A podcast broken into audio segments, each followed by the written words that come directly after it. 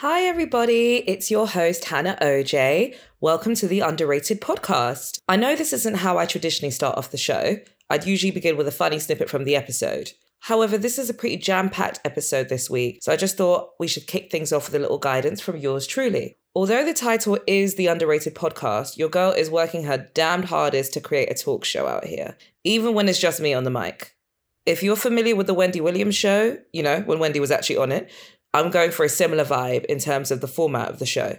So for now, I have three segments that make up my show music, entertainment, and hot topics. The aim is to entertain you, at times educate you, but overall, I will be highlighting the creative works of women in the entertainment industry and also chatting about the shit they be getting up to in their spare time, aka gossip. That's what the hot topic segment's for. Of course, creating the show is a process, so I may add additional segments at some stage, but for now, this is going to be the main format. So this week in music, I'll be discussing new releases like Latto's new album, 777. You're gonna have to stay tuned for new music to hear my thoughts on that, child. And the No Love extended version that dropped with Cardi B's verse added to it, the song and the video, amongst other things. But at the end, there'll also be a section where I do a deep dive on Joe Budden's interview with Nicki Minaj on the 9th of March. I know it was a little while ago now, but what can I say? A bitch had a lot to say on the subject. In entertainment, I'm going to briefly talk about Lizzo's new reality show, Watch Out for the Big Girls, that's on Amazon Prime, and the return of Selling Sunset, along with a new cast member, which the girls, the girls being me, are very excited about. And finally, in Hot Topics, I'll briefly be talking about the latest from Carl Crawford versus Megan Thee Stallion. And yes, I will be talking about the slap. I don't even think I need to add more to that description since people have been talking about it non-stop since it happened. But just a fair warning, I recorded this segment on Monday, the day everybody found out about it. But of course, people have proceeded to do the absolute most since then, which has given me more to say. Unfortunately, sorry for the guys that are sick of it. Thankfully, I will be recording a new episode tomorrow with a few guests, so stay tuned for that next week because that's going to be a good opportunity to discuss the drama that's unfolded since then and that's been added to the story, which is countless people using this moment to vilify Will Smith like he's an axe murderer or something. So I'm not really going to go into detail on that because, you know, that happened after I recorded on Monday. But stay tuned for next week's episode to hear my thoughts on people doing the most about it, basically. So that's it for me from now. As I mentioned, I thought it was time to give a brief explanation on the structure of the show so that you have a little bit more understanding on what I'm trying to achieve with the Underrated podcast. But it's also to encourage you guys to always look at the chapter markers in the description to go straight to the parts you find the most interesting. I cover a whole range of different topics, so I understand that you may not be interested in every single thing I talk about. That's why the chapter markers are there to guide you. The chapter markers are your friend. Just kidding. Uh, but Anyway, that's quite enough for an intro, I think. So without further ado, I hope you enjoy the show.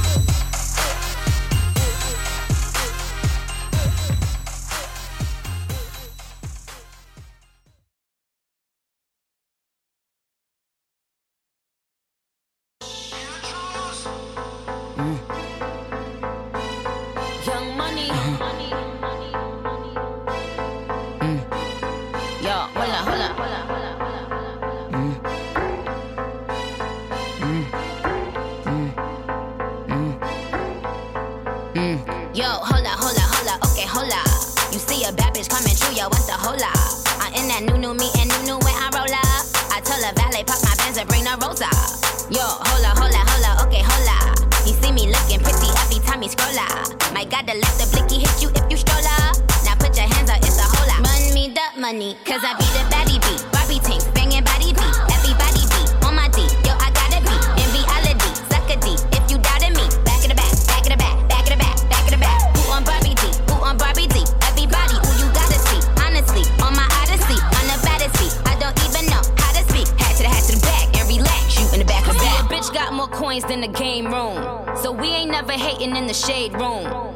Keep my sons in the playroom.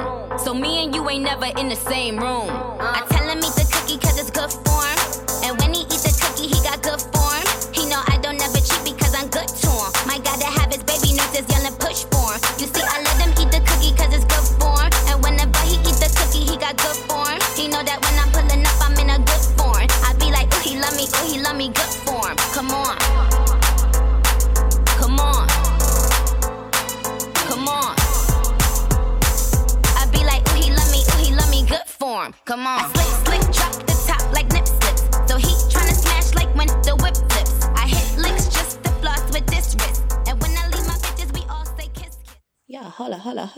holla. You see a babbage coming trio. What's the holla? One of my favorite, probably my favorite song on Queen, even though it's not even like her rapping the best on there. But love this song. I wish I could put Wayne's verse on there secretly, but you know, the underrated podcast. We will not bring a man into the forefront on a woman's song. No, we will not. But I do love his verse. Anyway, I started off the episode with good form for a reason. And that reason will become clear to you if you listen to the Nicki Minaj interview segment.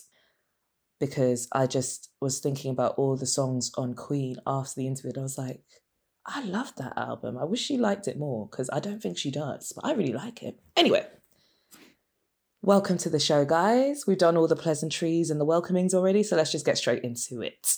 I got hot sauce in my bag, swag. Okay, so we're going to start with the music segment, as always. A lot to unpack today, so Lego. We're going to start with new music. And first up is the 777 album, which is Latto's debut album, which came out on Friday. you guys, I cannot tell you how disappointed I am in this album. I cannot lie. Firstly, it's too much singing. I understand a lot of the rappers, male and female, are rapping and singing right now, but no, didn't care for it. And honestly, I'm just tired. Like, I don't even think I have that much to say because if you guys have checked me out from the beginning, you know I really like rap music. And I've been into the rap girls as of late, but I, I think where it gets tricky is that I'm getting older. So as I'm now like, you know, approaching 29, certain songs I can still appreciate because I can still twerk to it when it's summertime and when we're in the club. I still appreciate it, but you need to be saying something of substance after a little while, after a few twerking tunes for me to really fuck with you still, you know? And I feel like that's where I'm at now with a lot of the rap girls. And I'm I'm just tired, honestly.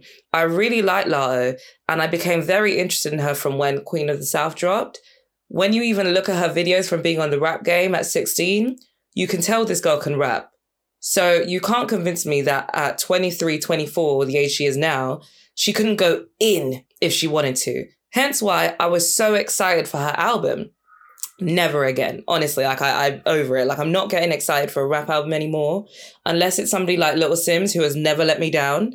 It's like it's good it's literally just gonna be like, if I fuck with it, I fuck with it and I'll talk about it, but I won't get my hopes up anymore.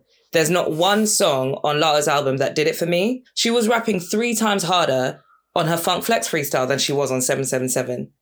The only song I really fucked with was Southside, which was already a release from before, it was one of the promo tracks on there. That's the only song I would say is given me the Latto that I want.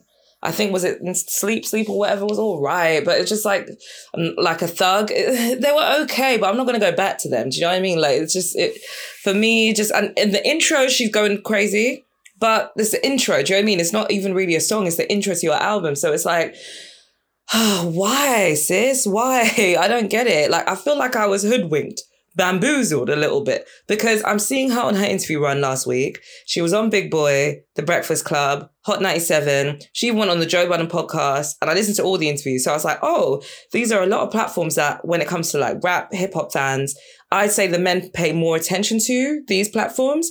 So maybe that means she'll be rapping, rapping on this project. I think I let that gas me more than anything because I'm aware at this point that some a lot of the girls can rap, but it doesn't mean their music's gonna be good. Do you know what I mean? Which is really, really a shame. I don't understand why. So yeah, I thought seeing her on her interview run, I was like, oh, maybe she'll be spitting, spitting. Boy, was I wrong. I don't know who this is for, but it ain't for me. I wanted Mwap Latto, no hook Latto, youngest and richest Latto. Even as far as twerking tracks go, we're gonna say that. Bitch from the South, preferably the remix because you know Trina, the queen of the ratchet rappers, is on there. On God, in and out, all of those tunes are twerking tunes, but they're way better than anything on 777. So for a debut album that had such a loud rollout, I'm just very confused. But hey, when I look online, the little girls seem to love it. And that's another thing. I'm done with like trying to look for real criticism online because it just stands now. It's just like, okay, cool, whatever. You lot love it. Go crazy then.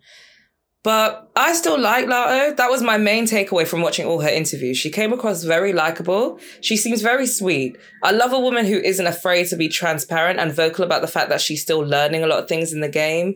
Like, how can you fault that, you know? I, even like the fact that she was honest and vocal about the fact that she didn't know Fantasy, which is um, Mariah Carey's song where she sampled for Big Energy. I even like the fact that she was like, yeah, I was like one or something when that song came out, or like I was like a baby. Like, yeah, no, I don't. And fair enough. Like, I think you should do a little bit of research to when you're sampling a song to what the song is. But oh, come on, we know how this shit goes. The label played it for her. They said it's a big tune. It will be good for radio play. Let's do it. And she was like, all right, cool. So I don't even judge her or fault her for that. So I love that she's not afraid to be honest and transparent. Also, I do want to add that the Big Energy remix came out today. I don't know why it came out on Monday when the album came out Friday. So weird. Something to do with clearing, I'm guessing, but it's just very odd. Like, why wouldn't you have on album? Anyway, um, so she's been teasing who this feature is. We found out over the weekend that it was Mariah Carey. Latto tweeted the 777 and butterfly emoji, and Mariah responded with the eyes emoji. I was very surprised, I can't lie. I could swear she said was a female rapper on the Breakfast Club. I, I, maybe she didn't say rapper. Maybe she said artist, but I could swear she said female rapper. Anyway, uh, my personal bets were that it was either going to be Nicki or Doja, but I guess not. I am very happy for Latto regardless. At the end of the day, having Mariah Carey on your debut album is a big flex.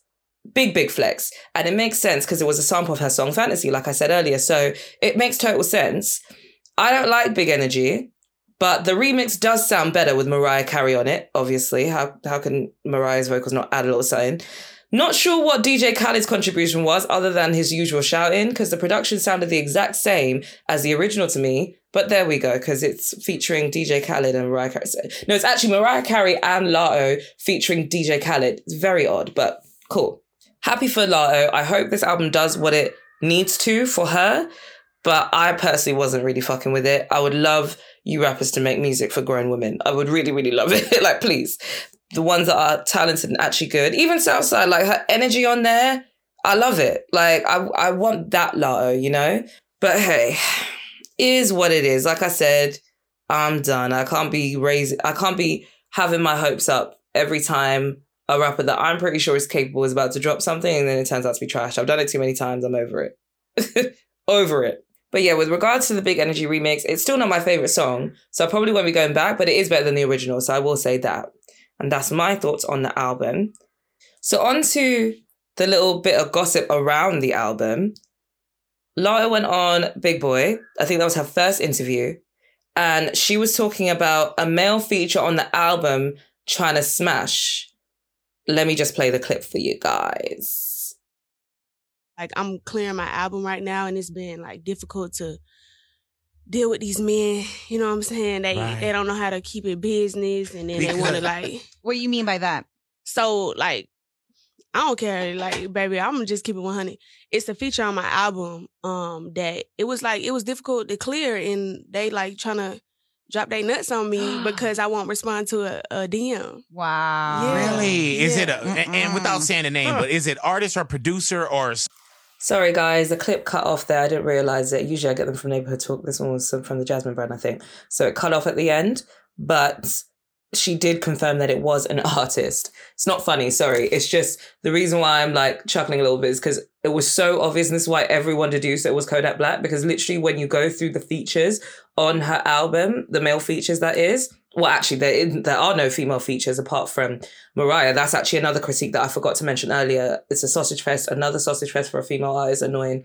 Um, but when you go through the male features, Twenty One Savage, Lil Wayne, Childish Gambino, Lil Durk, Nardo Wick. I think yeah, that's a male feature, but I don't know who that is.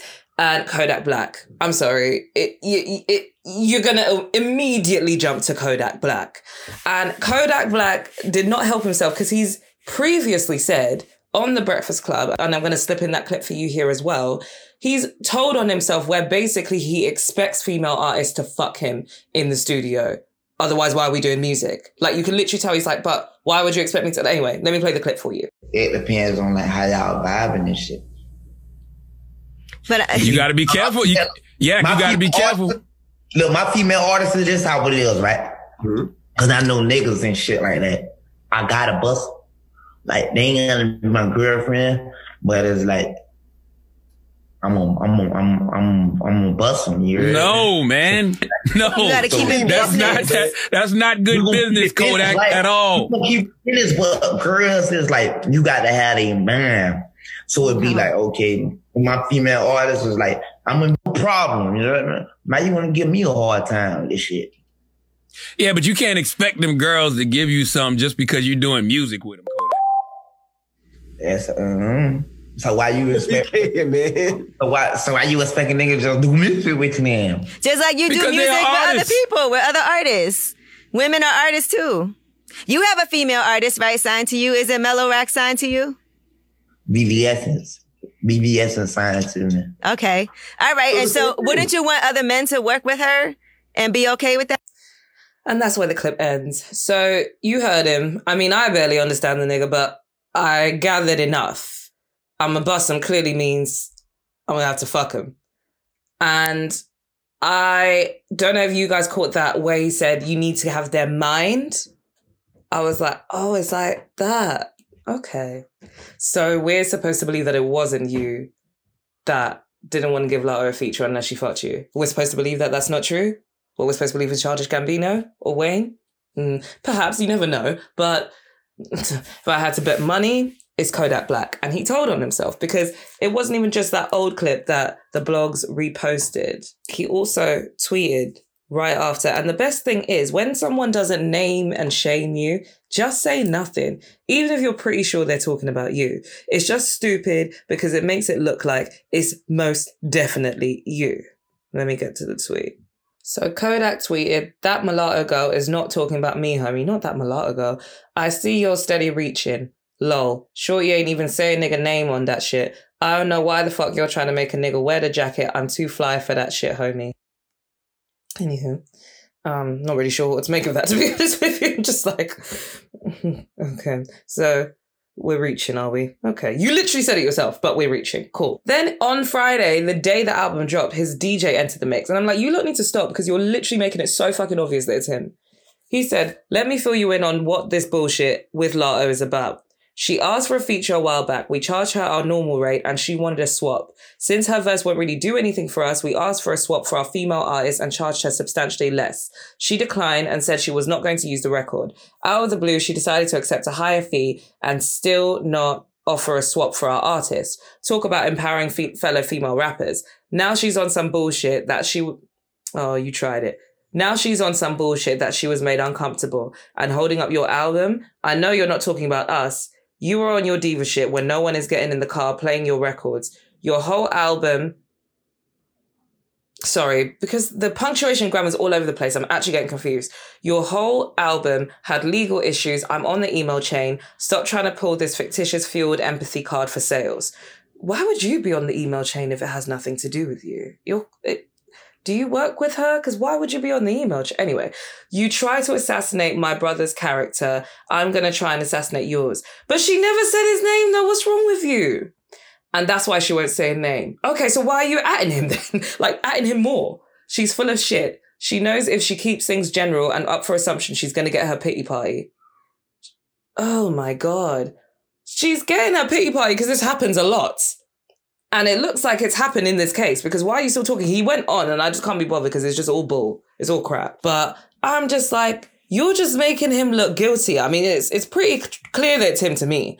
But it's just like, why? Why did you anywho? There's that.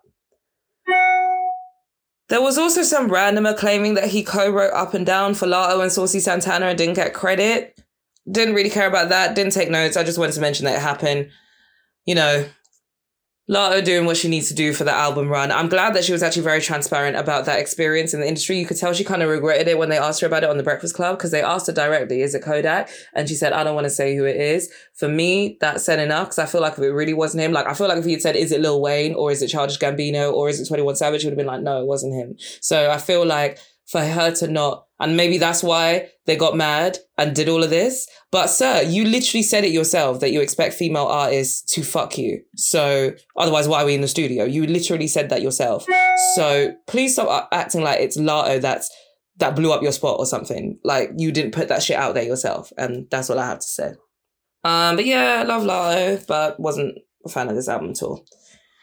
Dreezy came out with a freestyle the other day. It's called COVID Flow Freestyle. I was fucking with it. I was wondering why she didn't drop it earlier, because she blatantly wrote it in the pandemic. But either way, I liked it. I thought it was good. I hope Dreezy gives us a project at some point, a good one, to be clear. I have to say that now, because I genuinely think she's dope. I would like to see more from her.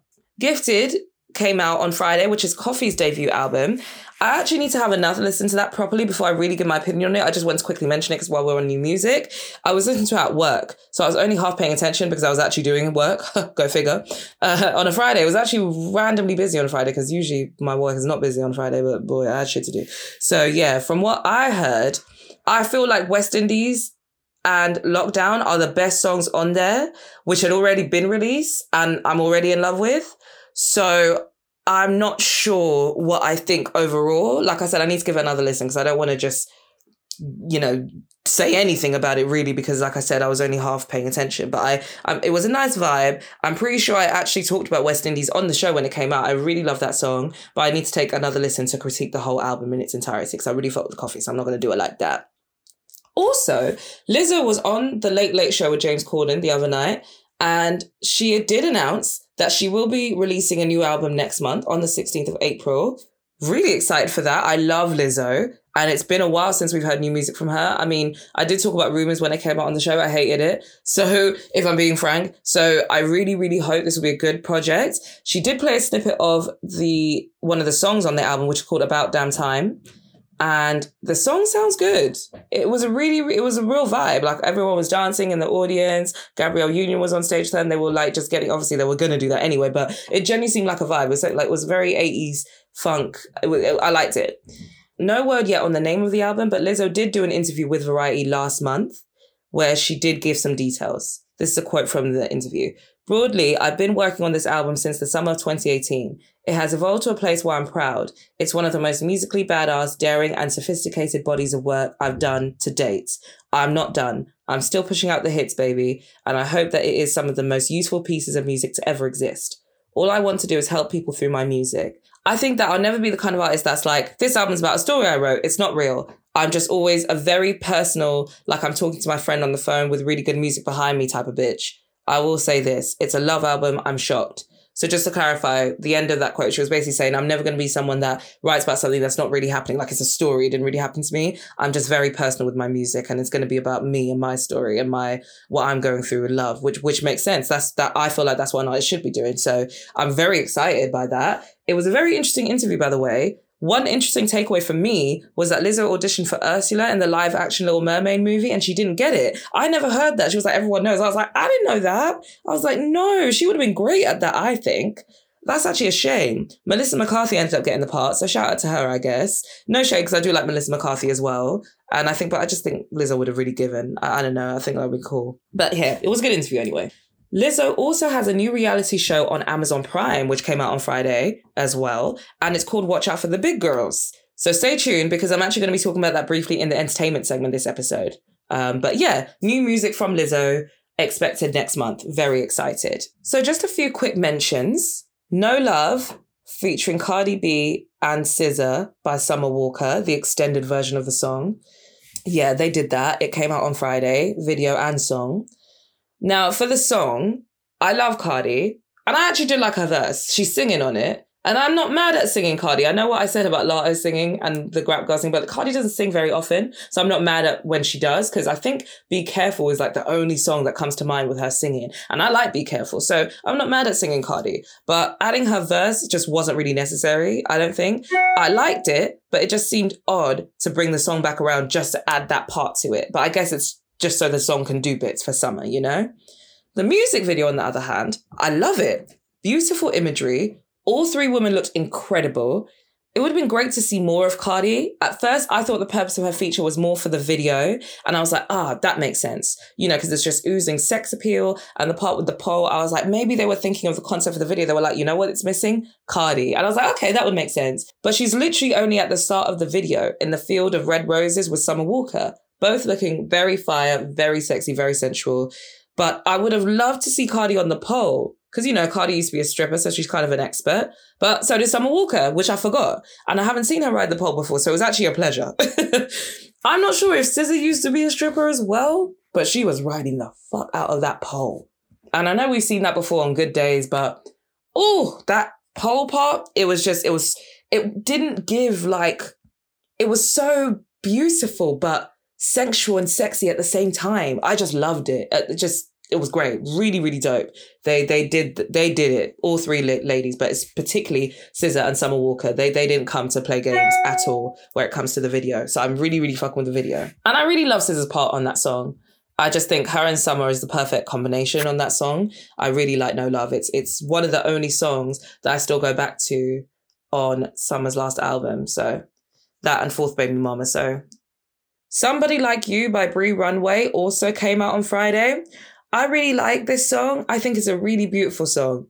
Bree's voice sounds really good on it. I really enjoyed the video too. She looked beautiful. I love the navy dress she was wearing that had that shield thing. That that look is really in now, and I, I really like it on her. And I was very impressed at the choreography too. It's a very slow, sensual R and B song, so you don't really expect a whole sequence. So that was a nice surprise. I'm very excited for what Bree will bring when it's album time because I like Bree Runway and I really like this song. And yeah, I think that I'm, I'm intrigued to see what will come from her. Maybe I need to stop saying that because I feel like I'm jinxing it at this point. Maybe I I'm not excited for anybody's project.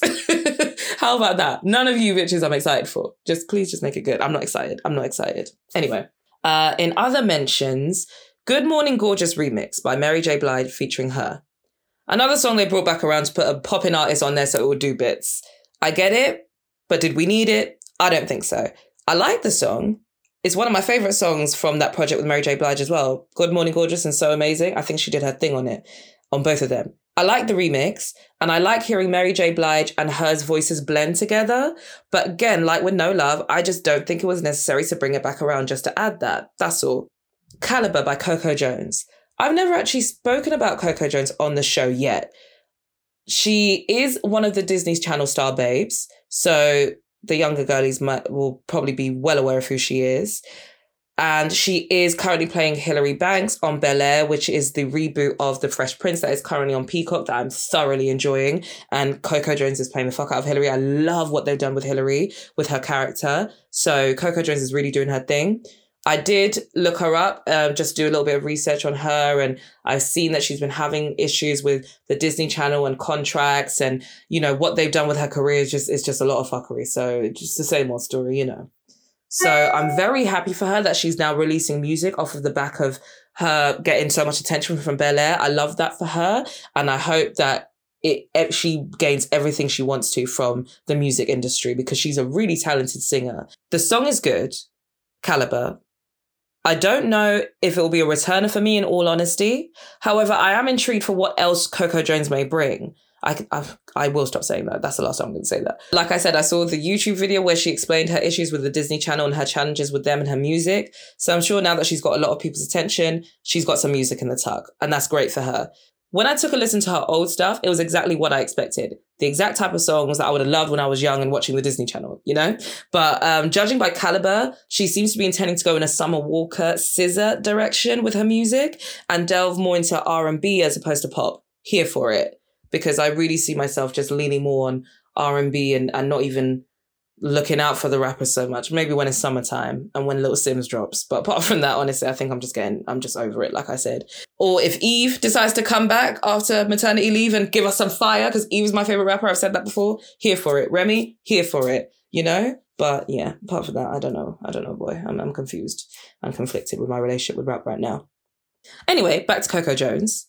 Like I said, the song was good, but you know them ones where I'll probably forget what it sounds like by tomorrow. Like it, it just didn't grab me like that. But Coco Jones has my attention. Do I want to talk about Blick by Coy Ray and Nicki? Not really. Uh, it was trash. Like, who's this song for? The hook is the laziest shit I've ever heard. I don't know why these girls are so desperate for a Nicki feature if they're just gonna have her verse on any garbage tune. But anyway, even when I hate something, I like to try and say something positive. So both Coi Leray and Nicki look good in the video. That's as much as I can say for the positives. And we're going back now because it's been a while since I've done a solo episode, but I just had to mention Sweetest Pie by Megan and Dua Lipa because I was surprised by how much I liked this song. I really liked the video too. It was kind of a dark Hansel and Gretel reenactment with a Megan Thee Stallion twist. I loved. Megan Stallion has been credited as the creator of the concept as well. Some people online when the video came out were saying it's giving devil worship. What else is new? I swear this is the common critique for the more darker Tim Burton-esque aesthetics when it comes to music videos. I'm starting to feel like people just say it when they have no other comment to make on it. Because how do you know? Maybe, but maybe not. You could be wrong. And I feel like where it comes to that type of thing, that subject with like devil worship and who's sacrificed themselves in the industry, people always talk about it like with a matter of fact tone, like with some finality, like they have evidence, like it, like they've seen it play out. And I'm like, how the fuck do you know? Maybe you're wrong. Whatever.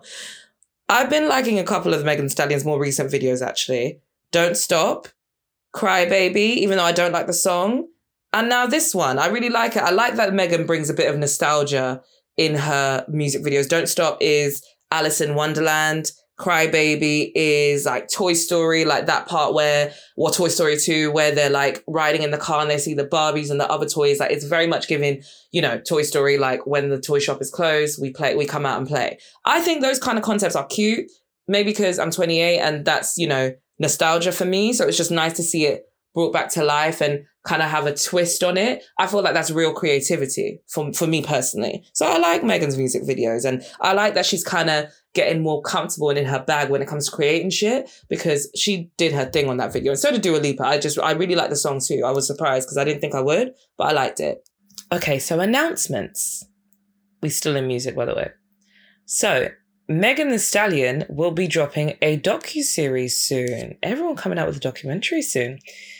So I'm reading from Complex here. Deadline reports the untitled multi part project is being produced by Time Studios and Megan's management company Roc Nation.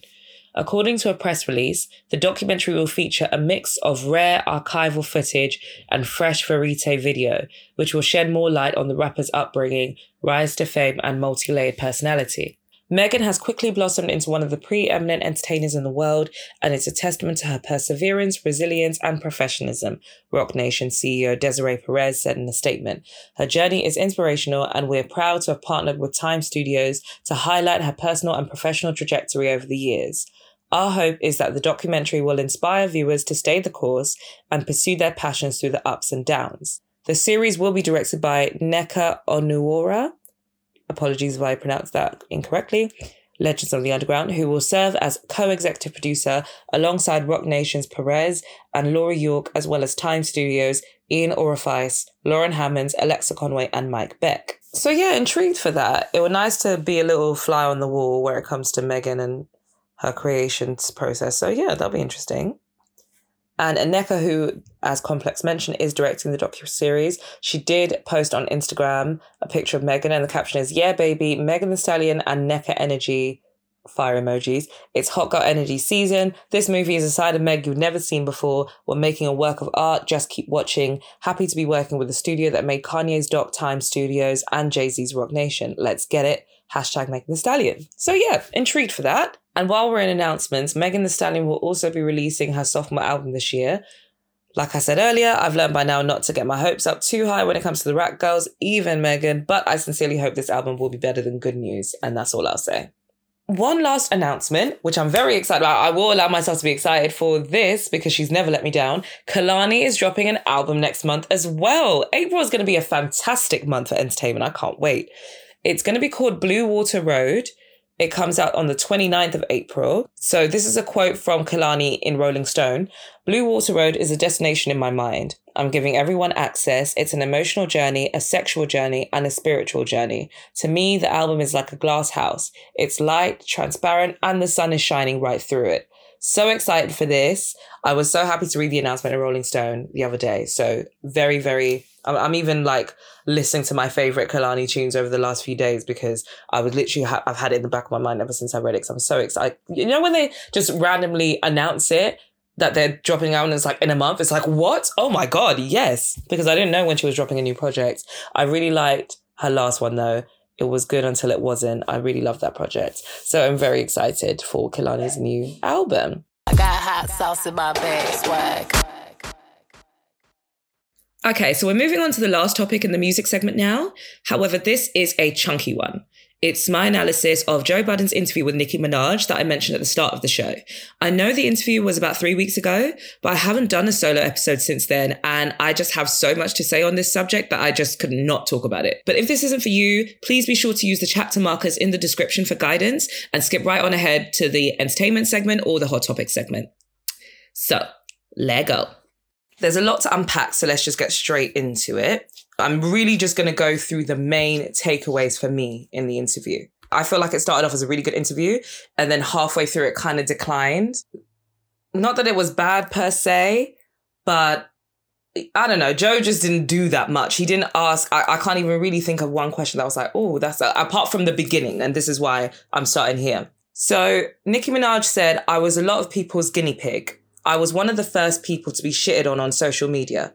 I appreciated that little tidbit because you do often forget that Nicki Minaj's career blowing up did coincide with the rise of social media. As someone who was a teenager at the time, I was just kind of taking her in in all her glory. I don't even really remember seeing negative stories about her, but because at the time I wasn't on social media like that. But I'm sure for Nicki, it would have been a mad time. I can only imagine the comments she was reading and the fake stories she would have seen about her. So I, I appreciate that little tidbit. Then the muse part of the interview comes up. Nicki's talking about the type of women that Wayne would have in the studio. Joe Budden calls them creative support. Muses, if you will. Idiot. Um, Nicki says that she doesn't want to downplay the role those women in the studio play. She said, and I quote, they have a big part in the journey of a rapper's career. They would actually give Wayne that fuel. I really like that she said that because she's so, there's so often a negative stigma on the women that hang out in the studio. So it's pretty cool of her to be like, hey, these women, a lot of you like to call hoes, actually play a pretty integral part in the journey of a male rapper. So I thought that was kind of cool that she said that. This led into what I personally feel is the only part of the interview that felt like a genuine moment of honest vulnerability from Nicki. So I'm actually going to play the clip because I think it's really important just to hear it in the exact way that she said it his muses. But I just was around them all the time. And I was like sister. I was like the little sister with Wayne and Mack and all these boys, you know, Jae Millz and Gudda and all of them. And all I would hear them talking about is big butts. and I didn't feel complete or good enough good as them as the other as those girls because I'm like, oh my God, you know, this is what you're supposed to look like in the in, in our in the rap culture, and I don't look like that. And now But that was you telling yourself that and not anyone else saying that to you. No, yeah, they never told me that. Well, no, I'm lying. I think Wayne and I think they said stuff sometimes jokingly. Jokingly.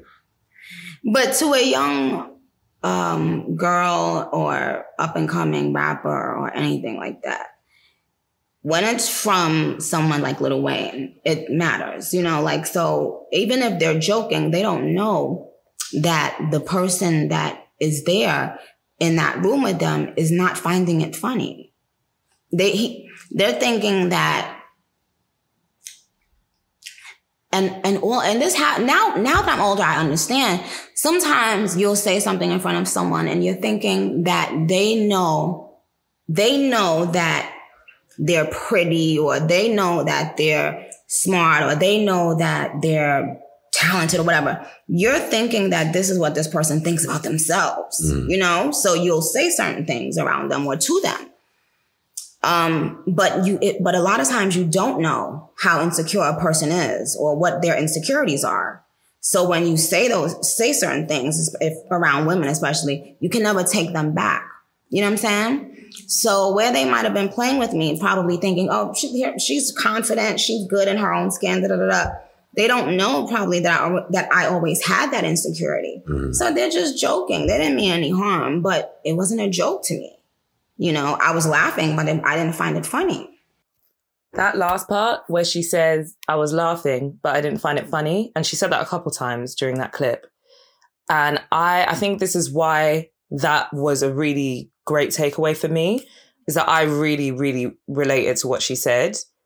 I, when I was younger, when I was about maybe 16 to like 18, maybe even 19, I, my primary circle was a group of guys. I was like the only girl that you would chill with them. And yeah, boys are, and men, they can be dickheads to their female friends because a lot of men just lack that emotional intelligence and tact. And they, a lot of the time, do make comments and say things that are hurtful to you. And you kind of have no choice but to laugh it off like a joke. But it's not funny. Like it actually really hurts your feelings. And it does, you do internalize deep rooted insecurities from it because you will look at the women that they are attracted to and compare yourself to them and be like, oh, I must not look as good as them because these are the things that they'll say to me. So I can absolutely imagine the comments that Wayne and some of their man were saying to her about her ass. It, it her internalizing it and getting insecurities. And, and I don't know if you guys caught where she said Wayne and them. It, it sounded like she was going to just say Wayne and then she said them. Like she kind of, she changed it to them as a collective. And maybe she just misspoke because I do that all the time. So it's easy to misspeak. But I, I just can't help but wondering if she was about to say it was Wayne specifically and then changed her mind because you, we know how much she loves Lil Wayne and for good reason. But I do feel like, and she says unintentionally, and I feel that like that's interesting because is it unintentional? Especially if it was coming from Wayne, because clearly Wayne was one of them. Because she said when um, someone like Wayne says it, you take it seriously. So clearly, whether it was just him or him and the rest of the rest of the guys, he said it at one or two points. And I wonder if it was as unintentional as she thinks it is, because at the end of the day, she got ass shots, didn't she? And she went all the way overboard with it. Like, I don't know if you guys have ever seen pictures before her surgery, but it's like, whoa, like you got ass, ass, ass. Like, do you know what I mean? no pun intended. So it's like, wow, Nick, like, are you sure he didn't really mean that? Kind of, because Wayne wanted you to blow, you know? I don't know. I just feel like there is a chance that it was a little bit of manipulation, but I don't want to say that because maybe not. It, like a lot of people, like I said, men specifically lack a lot of emotional intelligence, and they would make stupid ass jokes like that, and not have the the couth to be like, hmm, hey, maybe it's not that funny saying it after like three or four times. Do you know what I mean? Maybe it's not that funny. Then later on in the interview, Nicki kind of contradicted herself a little bit when they went into the female rapper starter kit conversation. You know, the pink wig, the huge ass. Um, you know, a lot of the, I don't even want to go into the aesthetic, but you know, a lot of the rap girls be looking the same these days. Nicki said that she doesn't think it's the men anymore, that it's the women thinking that this is what you need to look like to be a female rapper. And I'm just like, but baby girl, you just sat here and said that it was the men that you were hanging around who put that idea in your head that you needed to have ass to sell as a female rapper. Why would you all of a sudden think that this isn't happening anymore just because there are more female rappers out now? I'm sure she's right about that being the case with some female rappers, don't get me wrong, but I'm confident that a lot of men are still giving some of them that idea as well. I don't think it's just the women that are responsible for all the BBL pandemic that is, that is, oh my God, it's crazy out here. Like Instagram is just ridiculous ass everywhere. Anyway. I was just a bit like, okay, it's weird that you think that considering your experience, but okay. Joe asked her at one point if she holds herself accountable for the R Shots BBL takeover, and her response was very interesting to me. She essentially said that she does. At first, she didn't, but now she has a much better understanding of how listening to somebody's music who you love all the time can literally impact your behavior. She said it's like programming, which it is. And then she said Future told her once in the studio people be thinking I take a lot of drugs because I rap about it, but they don't really be knowing I'm a lightweight. Nicki brought this up to say that you still can't really fault an artist because can you hold Future accountable for his fans getting into drugs because he doesn't clarify that he doesn't do it that much? And I was just like, uh, kinda. um, I get what she's trying to say. Of course, the person who's influenced by whoever rapper has to take some accountability because you still did it. But if Future can make drinking lean and popping pills the focal point in his music, see how it's influencing his fans, knowing that he doesn't do drugs like that, and still doesn't feel the need to be a little bit more responsible with his lyrics, it just says a lot about him. I'm just saying. And maybe it's not all his choice, maybe it's his label, whoever, but I'm just saying if if he has some control behind that and he kind of like, nah, I'm still gonna keep doing it anyway, fuck that. And it's like, yeah, that is irresponsible. And you can kind of blame you a little bit. Like you do have some responsibility. But anyway, I honestly thought that was a false equivalency anyway, because I don't think that Nicki has done anywhere near as much damage with her aesthetic as much as the Kardashians have. But you know, we'll unpack that another day. this moves on to a conversation about how it's unfair to persecute rappers for what they say in their lyrics. And Nicki points out that rap is really the only genre that's been vilified consistently from the beginning of time. I kind of was in two minds about this because that is a statement I agree with. Not in two minds about that statement because I completely 100% agree with that statement. And I do think racism is one of the underlying reasons for that. At the end of the day, the majority of rappers are black and the few white ones that do get vilified, it's because those same people look at them as quote unquote nigger lovers, if we're being frank. So I do agree with Nicki. But when they started to compare it to actors playing roles in movies and asking if film directors or script writers are held accountable in the same way for violent movies, I feel like that's another false equivalency because when you watch a movie, you have an understanding as a consumer that it's fake. Whereas when you're listening to a rapper rap, the purpose of it is to tell people who you are.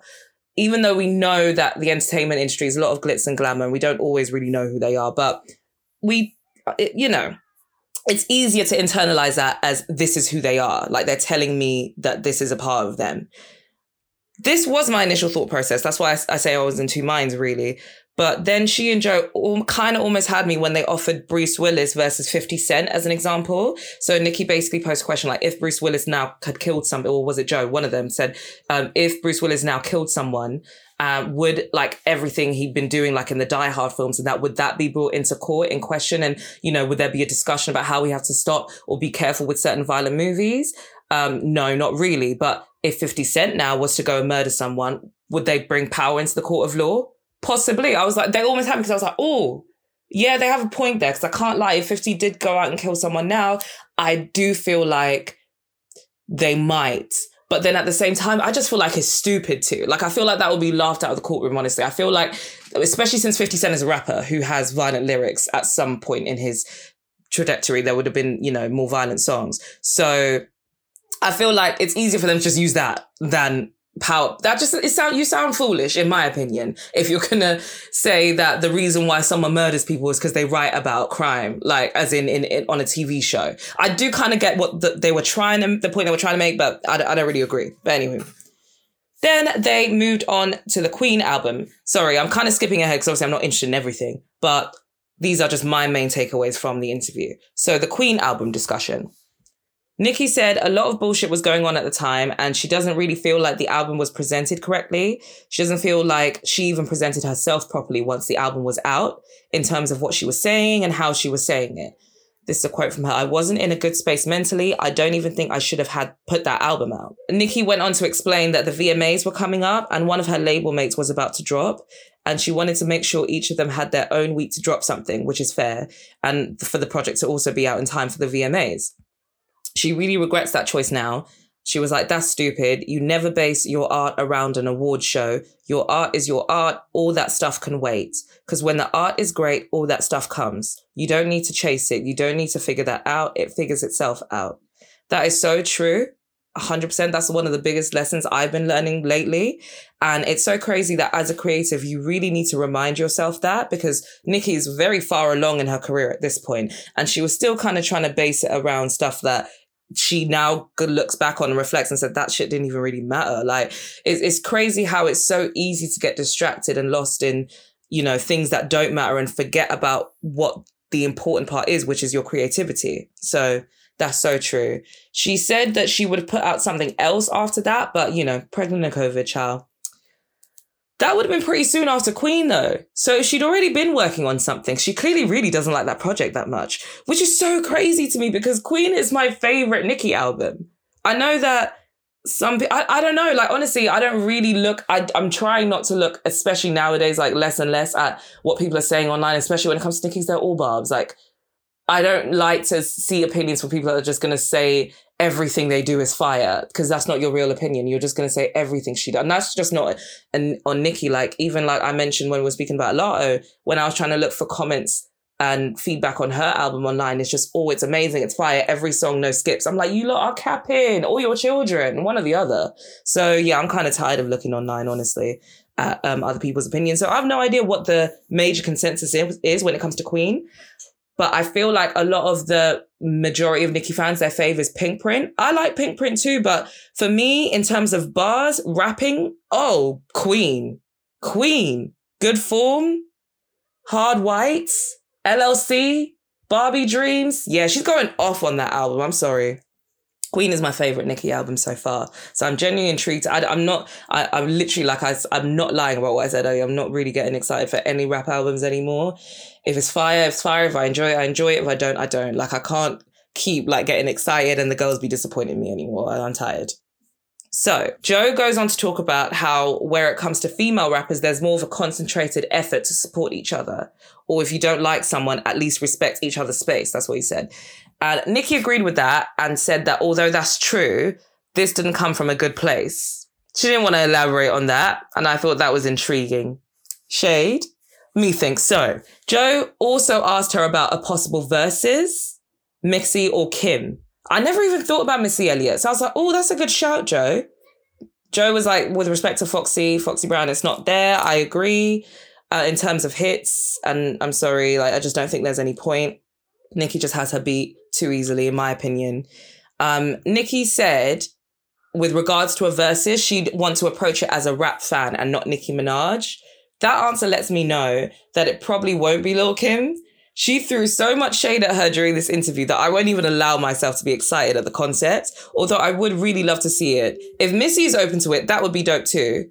I think Lauryn Hill was thrown out there by Joe as well. I don't agree with that. I honestly feel like Lauryn Hill was one of those artists that you can't even put her against anybody. The way that women can illustrate with her words, she needs to stand alone. I'm sorry. I don't feel like anyone can take on Lauryn Hill in a Verzuz like that. But I genuinely think Swizzy and Timbo need to work hard and arrange that Nicki Kim Verzuz that we all want to see. We already know that Kim's open to it. I don't know if you guys saw on the red carpet for some event. I think DJ Envy asked her. I think it was DJ Envy anyway. And um, she said she's open to it. So yeah, Swizzy, Timbo, make it happen. You know how Nicki is. Just throw in a couple of queens, your royal highnesses, whatever she wants to hear, and make sure the bag is right. And I'm sure she'll come around. Come on, Nicki, you can be nice to her for one evening, one night, one night. You can do it. So Joe went on to ask Nicki about her documentary. She said she didn't even want to speak on it because her fans start making up things in their heads. It'll be out when it's ready. Her exact words, Barbs. You're getting on her fucking nose as well. you should have seen the look on her face. You lot getting on her tits. She just won't say it because, you know, you sell her music. So, yeah, no word on the documentary, but I am looking forward to that. I think it's going to be on HBO. So, hopefully, it comes out at some point this year. Then they move on to speak about her management company. Joe said he didn't think management would be something that she's passionate about. She said she started a management company to manage herself. She basically said, as opposed to having someone manage me and get a percentage of what she's built all these years, she'd rather create her own management company and have different divisions of that company. That makes sense to me. She also mentioned her record label that she's been talking about for a couple of years now. She said, I have a couple artists that I will start the label with, but I'll probably announce it closer to album time. Hmm, intrigued to who the artists are. I probably, I feel like it should be uh, girls that aren't really known and girls are good, please, Nicki, to give, you know, them a little bit of a chance to really, you know, get their name out there. What's Nicki up to? A few things. So Queen Radio, she's working with Amazon. Amazon have actually just launched an app called AMP, I think it's called. I'm not to go too much into detail on that because it's not available here in the UK. So fuck you, man. I'm joking. But yeah, I'm not really to go into detail about that because it's not even here yet. So I don't really care that much at the moment. Um, but it does seem like it'll be a really great opportunity for other artists as well as Nicki. It looks like it's going to be Clubhouse for Amazon in Essentials. She's also working with the director to take on a role in a movie. She's very excited about that and she can't wait to make that announcement. So, no word on who the director is or what movie it is or what kind of role it will be. But she did say it's the biggest role that she's ever taken on. It's so funny that I'm actually talking about this segment today because I literally watched The Other Woman for like the 50th time last night and I hadn't seen it in a while because it hasn't been on like Prime or Netflix or anything until recently. So I love The Other Woman, by the way. It was probably like the last chick flick that came out that was really good, in my opinion. I think it came out like 2014 or something. But love it. And I love a good Cameron Diaz movie. Leslie Mann and Cameron Diaz are such great actresses. I just really love that movie and it's so funny. And I really like Nicki in it. It's so funny because I feel like most celebrities, whether they're art, whether they're rappers or singers or just like influencers, whatever, when you see them in movies, they pretty much act like themselves. They don't really give much that you don't see in them every day. So, but I really feel like even though Nicki kind of was playing a version of Nicki, like I totally, firstly, she was her receptionist, Cameron Diaz's receptionist. And as a receptionist, I totally bought that receptionist that like, yeah, I'm here to be cute. Like, do you know what I mean? Like work like literally, um, it's a hobby that pays well. That's literally one of her first lines in the movie. Like, this is a hobby that pays well. I'm just here because I don't want to be in the house, child. Like, I totally bought that from her. And just like she, she, I think she just gave a little more substance and wasn't just Nicki Minaj. And I actually feel like more intrigued now as to what this role is going to be. So yeah, like intrigued. I wonder what kind of movie it's going to be and yeah, what, what will be given. And I'm not going to lie.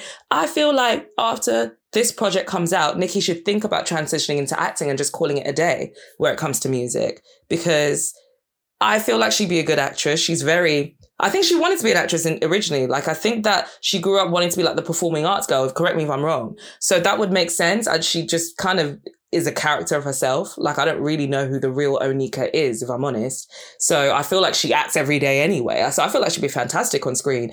And I don't know how much she has left to give where it comes to like I mean, she has a lot to give. Don't get me wrong, lyrically, she's dope, but I just don't think she wants to make music for people that are gonna.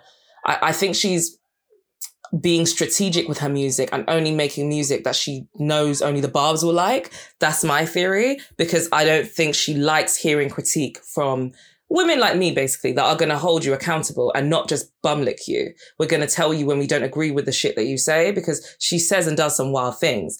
And I don't, th- and I think she's very aware that a lot of her fan base are not just barbs, they are grown ass women that grew up watching her and listening to her. And I don't think she likes hearing our honest opinion.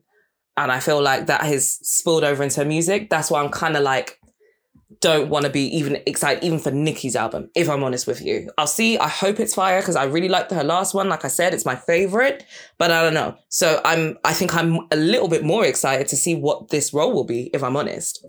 Okay, so the Fendi Kim Kanye part of the interview. I'm actually gonna play the clip of what she said. It's it's a couple minutes, two or three minutes. But if you are still here, I would listen just intently to how Nicki is saying these things, and then I'm gonna unpack my thoughts. So here's the clip. But obviously, makeup and hair is my passion, and you know, clothes and sneakers is my passion.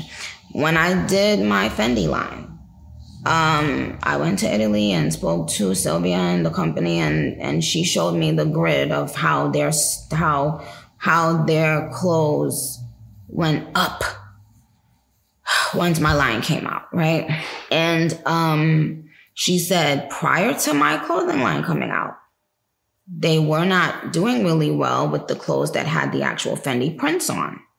That everybody wanted to get away from the Fendi print. Okay. And I wanted to run to the Fendi print. And Chun Li said Fendi prints on, and that changed everything. Once Chun Li came out, I didn't have a Fendi deal yet. Once Chun Li came out and I said Fendi prints on, all the girls started posting and saying Fendi prints on. So Fendi, you know, gave me a, a deal, right? Right. All of the stuff flew off the shelves, right? Um, I told Kanye about that. I was like, hey, look, you know, um, I'm about to do something. And I just wanted to make sure I spoke to you first, you know, because I have so much respect for him. And um, he was like, Well, if I did something with you, I don't think, you know, I, I think my wife, it wasn't they it wasn't during this time, it was a while ago. He was like, my wife probably wouldn't love that idea because I would have, I should be giving that to my wife instead, you know? Um, if I was doing like um, a female version of the Yeezys or whatever, it would probably Mhm. should go to my wife.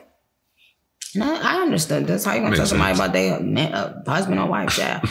so I said okay, but I wanted to come to him first because I know what what I I know my influence. Um, but at the same time, we have to be careful. We have to be careful when we say things like so. Kanye was very vocal about the fashion industry not letting him in at one time. Mhm. So if a black female rapper who you know has just shown herself um, to be sellable in that space, and this is not from Joe Schmo down the block, it's from Fendi, tell saying right all of these things flew off the shelf. Then when I come to you as a black man that I look up to, I'm I'm doing that because you inspired me because you Mhm. you said the fashion industry didn't want to let us in Mhm. even though we're so influential. And then when I did ask, just just put it on his radar, he said his, you know, what he thought, how he thought his wife would feel about it. And we didn't really speak much more about it. You know, now I'm not saying that she said that. She wasn't there. So I want to make it make it clear. But that's what he thought that how she would feel about it. And so it is what it is. But we have to be careful, like that when we put those things out there and when a door is open, that we do, you know, figure out a way to have another black face there. You know what I'm saying? In that space. Because what's what's the point if not, you know? That's why it takes us so long to get into um so many things, even though we are the most influential people on the planet. That was a very interesting portion of the interview for me. Firstly, Kim K is another Kim who caught shade at least three different moments during this interview, which I thought was funny. Secondly, honestly, this is one of those times where I see both sides in terms of Kanye making that decision and Nicki not being happy about it, which is what it sounded like. And it's like, I mean, she kind of didn't even really imply it. It was pretty obvious she wasn't happy about it. And honestly, I'm more inclined to side with Nicki, even though I do understand kind of Kanye's as well, um, Kanye's decision. From Nicki's point of view, it's like, oh, so you were crying about the fashion industry not letting you in, and now Black Woman presents an opportunity to you to collaborate with a major fashion designer. You'd rather not do it because you prefer your wife to be the face of it. A woman, a white woman who's already had such a history of cultural appropriation and stealing ideas from Black women in the fashion industry. Hmm interesting. But from Kanye's perspective, it's like, forget Kim K as his wife for a second. It's literally like, happy wife, happy life. It's that simple. So I do understand from his point of view as well. Very ironic considering she's no longer his wife because he was making her life unhappy. But I digress. I, I get it. I might even be mad if I were Kim too.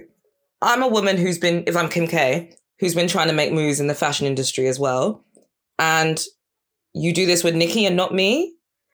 But then on the other hand, it's like Fendi didn't reach out to you, babes. They reached out to Nicki. So, like, honestly, I'm even though I see both sides, I'd be more inclined to sign with Nicki because, bruh, Kim K can handle her own business. Like, do you know what I mean? Like, I understand, but I feel like to just turn it down and dismiss it as opposed to just discussing it with her and see how she feels about it. I guess he didn't really need to. I guess she just wouldn't have liked it. And he knows that. But it's just kind of like, I don't know. this is why Kanye only wants, hmm, he only remembers he's black when it's convenient. I'm telling you. I don't really talk about Kanye in here, so maybe I haven't been telling you, but yeah, I, I don't talk about that man for a reason. I also thought it was very interesting that as soon as Nicki finished saying that, Joe circled back to Queen Radio again. I'm thinking he either didn't give a fuck about the fashion side of things or he didn't want to risk pissing off Kanye. I couldn't quite work it out, but I just thought it was interesting. Okay, so onto the trend setting conversation. I swear, this part took up half of the interview. And that was the biggest disappointment for me because it's like, oh my God, Nicki, like, really? Is that deep? Okay, cool. So, Nicki raises the Billie Eilish example, basically talking about how Billie Eilish was on the cover of Vogue with green hair. So she goes on to describe how pink wigs were part of her signature look. Um, so she's basically insinuating, like, what the hell? I started the green hair thing. She goes on to describe how pink wigs are a part of her signature look, but when she'd do magazine covers, they'd always ask her not to do pink hair, but she'd always see a white woman like Lady Gaga on Katy Perry on the cover with pink hair. And what's really funny about this is after the interview came out, before I'd even written up all my notes, I saw that there was a few people like YouTubers and some people on Twitter saying Lil Kim used to wear pink wigs all the fucking time. What are you talking about? I even I knew that and I wasn't even paying attention to Kim like that at the time when I was younger. And she put on her IG stories, God, please unleash your people from the shackles of not knowing the difference between starting a trend and being the first human being on the planet Earth to do something. Father God, it's me again. Please unleash your people from the shackles of not knowing the difference between jumping on a trend and featuring on a song. I don't know what she remember. What's, what's she referencing there? i Featuring, I don't know what she's talking about there. But with the first part, I hear what she's saying a little bit, but it wasn't just her saying she set a trend with the pink hair. She said two or three times, I think twice maybe, you never saw any rapper wearing a pink wig before me. She didn't just say she started a trend. She said she was the first female rapper to wear a pink wig. So, yes, technically, you starting a trend is not saying that you're the first person to do it, but you did say you were the first female rapper to do it, and you're not.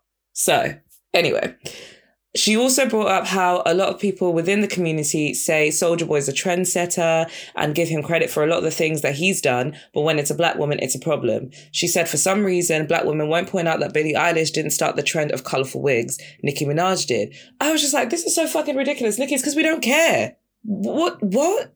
We don't give a fuck. That's why.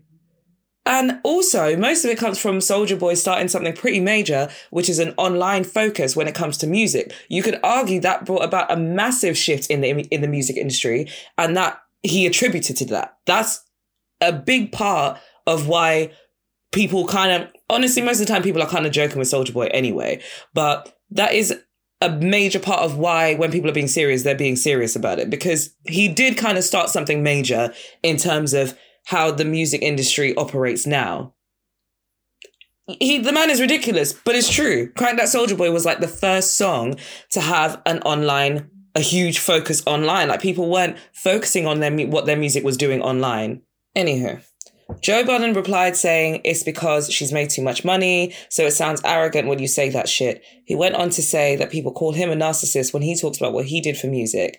And I was so confused by that.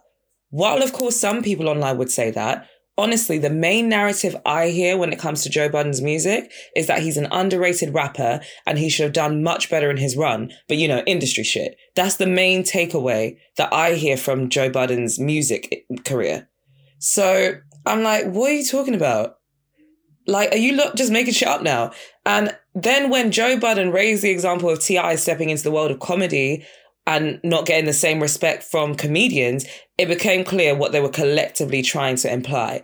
Clearly, some of these rappers have a huge ego and just want to be respected everywhere they go. Unfortunately, that is not realistic. T.I. just started doing comedy. So, no, he's not going to gain the respect from other stand up comedians that have been working hard for it just yet because he just got here. He's going to need to get the fuck over that, and so are you. Like, ugh. Nicki went on to talk about how she'd experiment with certain styles to see if other women would follow, like the jet black hairstyle she was rocking for a bit, you know, the one with the bang. Actually, Chyna influenced me with that personally. um, I mean, maybe one could argue that she influenced Chyna in the first place, but nah, sorry, Chyna's stylists just happened to be better because that bang was on point. Either way, that's just my truth. Um, but yeah, so when she rocked that style and when she rocked the 40 inches, I believe it because I remember that bar on the Plain Jane remix with ASAP Ferg. All these bitches rocking inches because they following the leader. I should switch it up on hoes and rock an afro like Lupitas. So yeah, and Nicki always, you know, has at least three bars on three different verses with things that really bother her, and I'm pretty sure she's got a couple of references to. What was the one I'm thinking of? You see them copying my hair, tell them chop it off. Yeah. Uh, is that hard white? I'm pretty sure it's hard white. Anyway, so I believe that that really bothers her.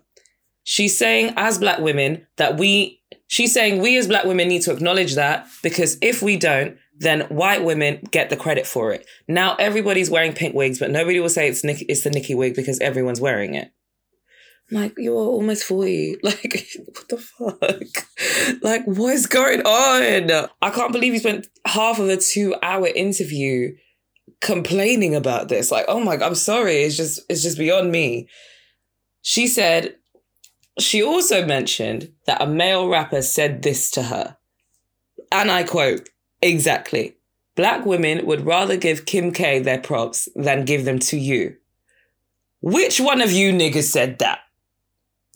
Come out, we ain't gonna jump you. I'm sorry, I just need to know. Which one of you said that? Nicki, you need to stop feeding into all the bullshit people are blowing in your ear. Cause that was definitely a rapper that wanted to fuck, wanted a collab, or is just used to blowing smoke up your ass.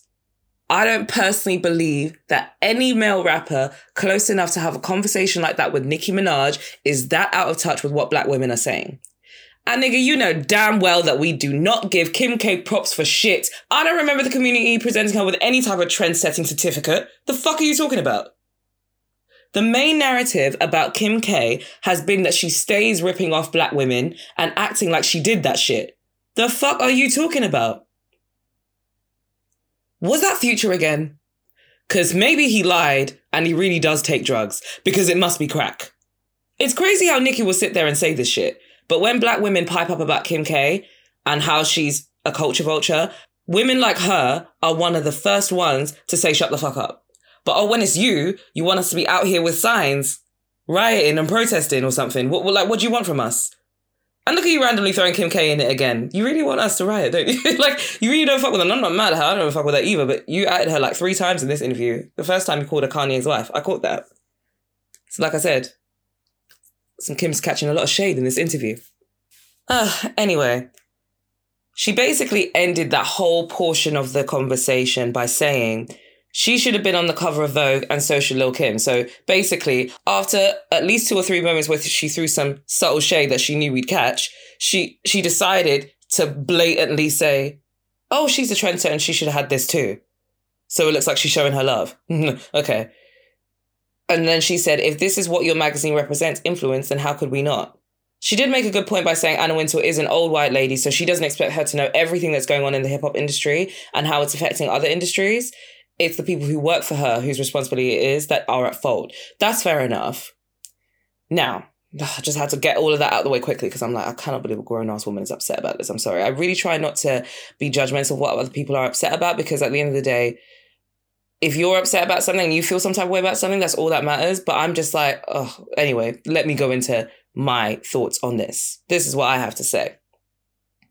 I'm going to need some of the black celebrities to please stop packaging a personal issue in the form of something that should be the concern of the entire black community. And then when we uncover everything you're saying, it's really something that's a personal concern to you. I call it the Kanye special. Kanye, Nene Leakes, Nicki, they're notorious for doing this.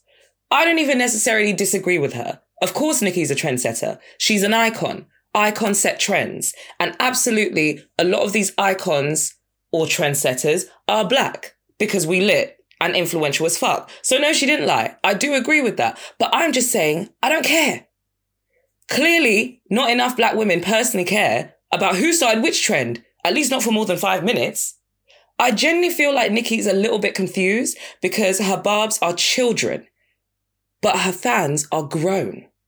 So I feel like she's genuinely baffled as to why this conversation is enough to set the Barb's Twitter, but nothing actually changes after the conversation's done. I said a couple of episodes ago, there's a distinction between Barb's and Nicki fans, and she needs to start engaging with Nicki fans more if she really wants to understand what's going on. I am 28 years old, 30 is around the corner. You think I have time to be arguing with white women in these Twitter streets about who started the trend of pink hair? I don't give a fuck. Like, genuinely, I care more about why this is so fucking important to Nicki. Nicki, why do you need random women arguing on your behalf about the fact that you started rocking 40 inch wigs first? Why, after everything you've achieved as Nicki Minaj, are you still begging Anna Wintour to be on cover of Vogue? This is exactly why a lot of black women who are your fans won't waste precious energy on that topic because they know the likes of Anna Wintour and Karl Lagerfeld, may he rest in peace, I guess, don't fuck with us. So why am I going to be arguing about it just so you can get a Vogue cover? As a black woman, you should understand that this shit we call life is challenging for us. It is essential to choose your battles wisely. And I'm sorry, ma'am.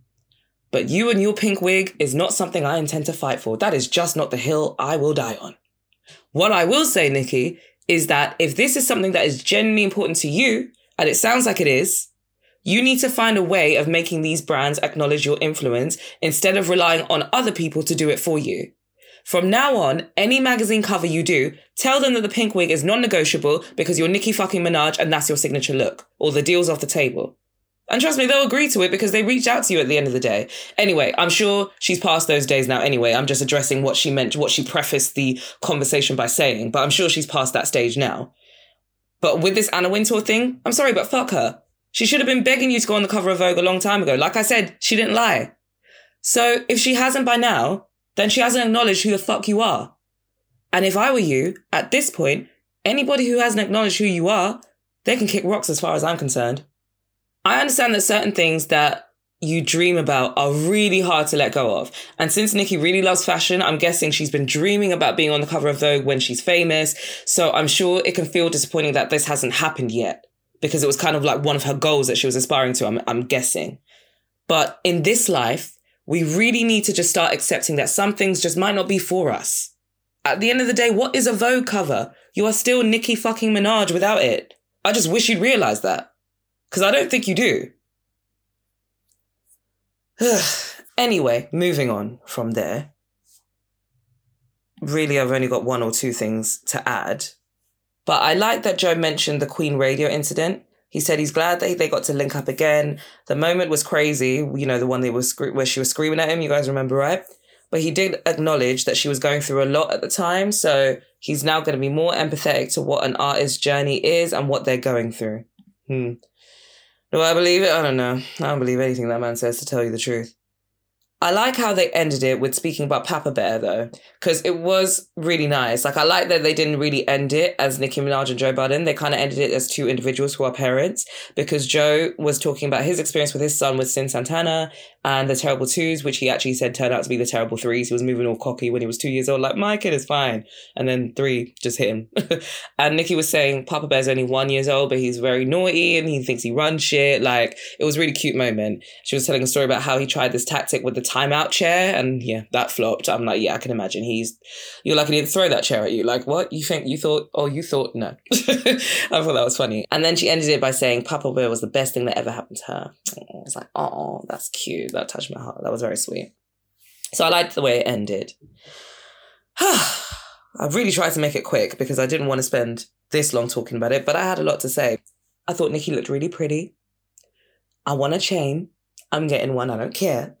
I kept looking at the Barbie chain, like, I want one. Not like just like the Barbie chain, but like, I think as I pay attention to a lot of female rappers, I'm like, I just want a chain randomly for no apparent reason, but I want one. I'm getting one. Um, but yeah, what I will say is if you decipher the interview, as I obviously have, Nicki isn't really saying anything real. That's why I appreciate the part she shared about getting our shots I feel like it was a rare snippet of the real Onika, whoever she is, because that's my main issue with Nicki. I don't really know who she is. I feel like we are literally always getting the Nicki Minaj character that she's playing, partly because her barbs love it, but I also think it's partly because I don't know she even knows who she is outside of that. I don't know the lady, I don't know. But it's just weird that even in your music, really, I don't really know you, you know? past the bravado shit and the subs and, you know, how dope of a lyricist you are. I don't really know you, Onika. I feel like it was great to see what might be coming next from her because there was a lot of promo for her upcoming endeavors, as there should have been.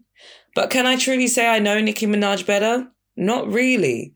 And that's kind of the point of an interview to know who you are beyond what we see in the entertainment business.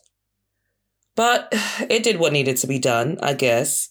It was also essentially a way of getting people to refocus on Nicki Minaj, the rapper, and not Nicki Minaj, the rapper who we loved before she married a rapist. It kind of worked, even though I can see clearly that was the intention.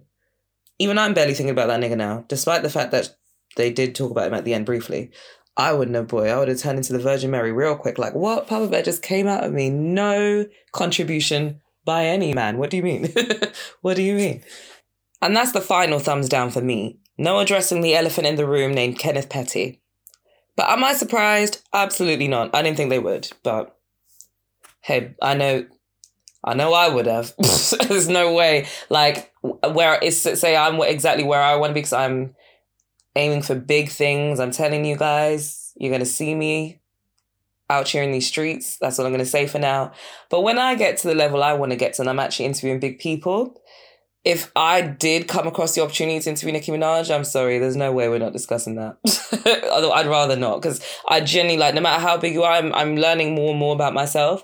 And I don't really want to, especially for an interview, I don't want to have a conversation and not find out the answers to the questions I want to know. There's just no point in it. But yeah, those are my main takeaways from Joe Budden's interview with Nicki Minaj. So, on to entertainment. I got hot sauce in my bag, swag. Okay, so it's time for the entertainment segment.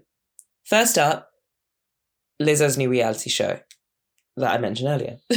so it is called Watch Out for the Big Girls. It's a new reality show on Amazon Prime. It just came out on Friday.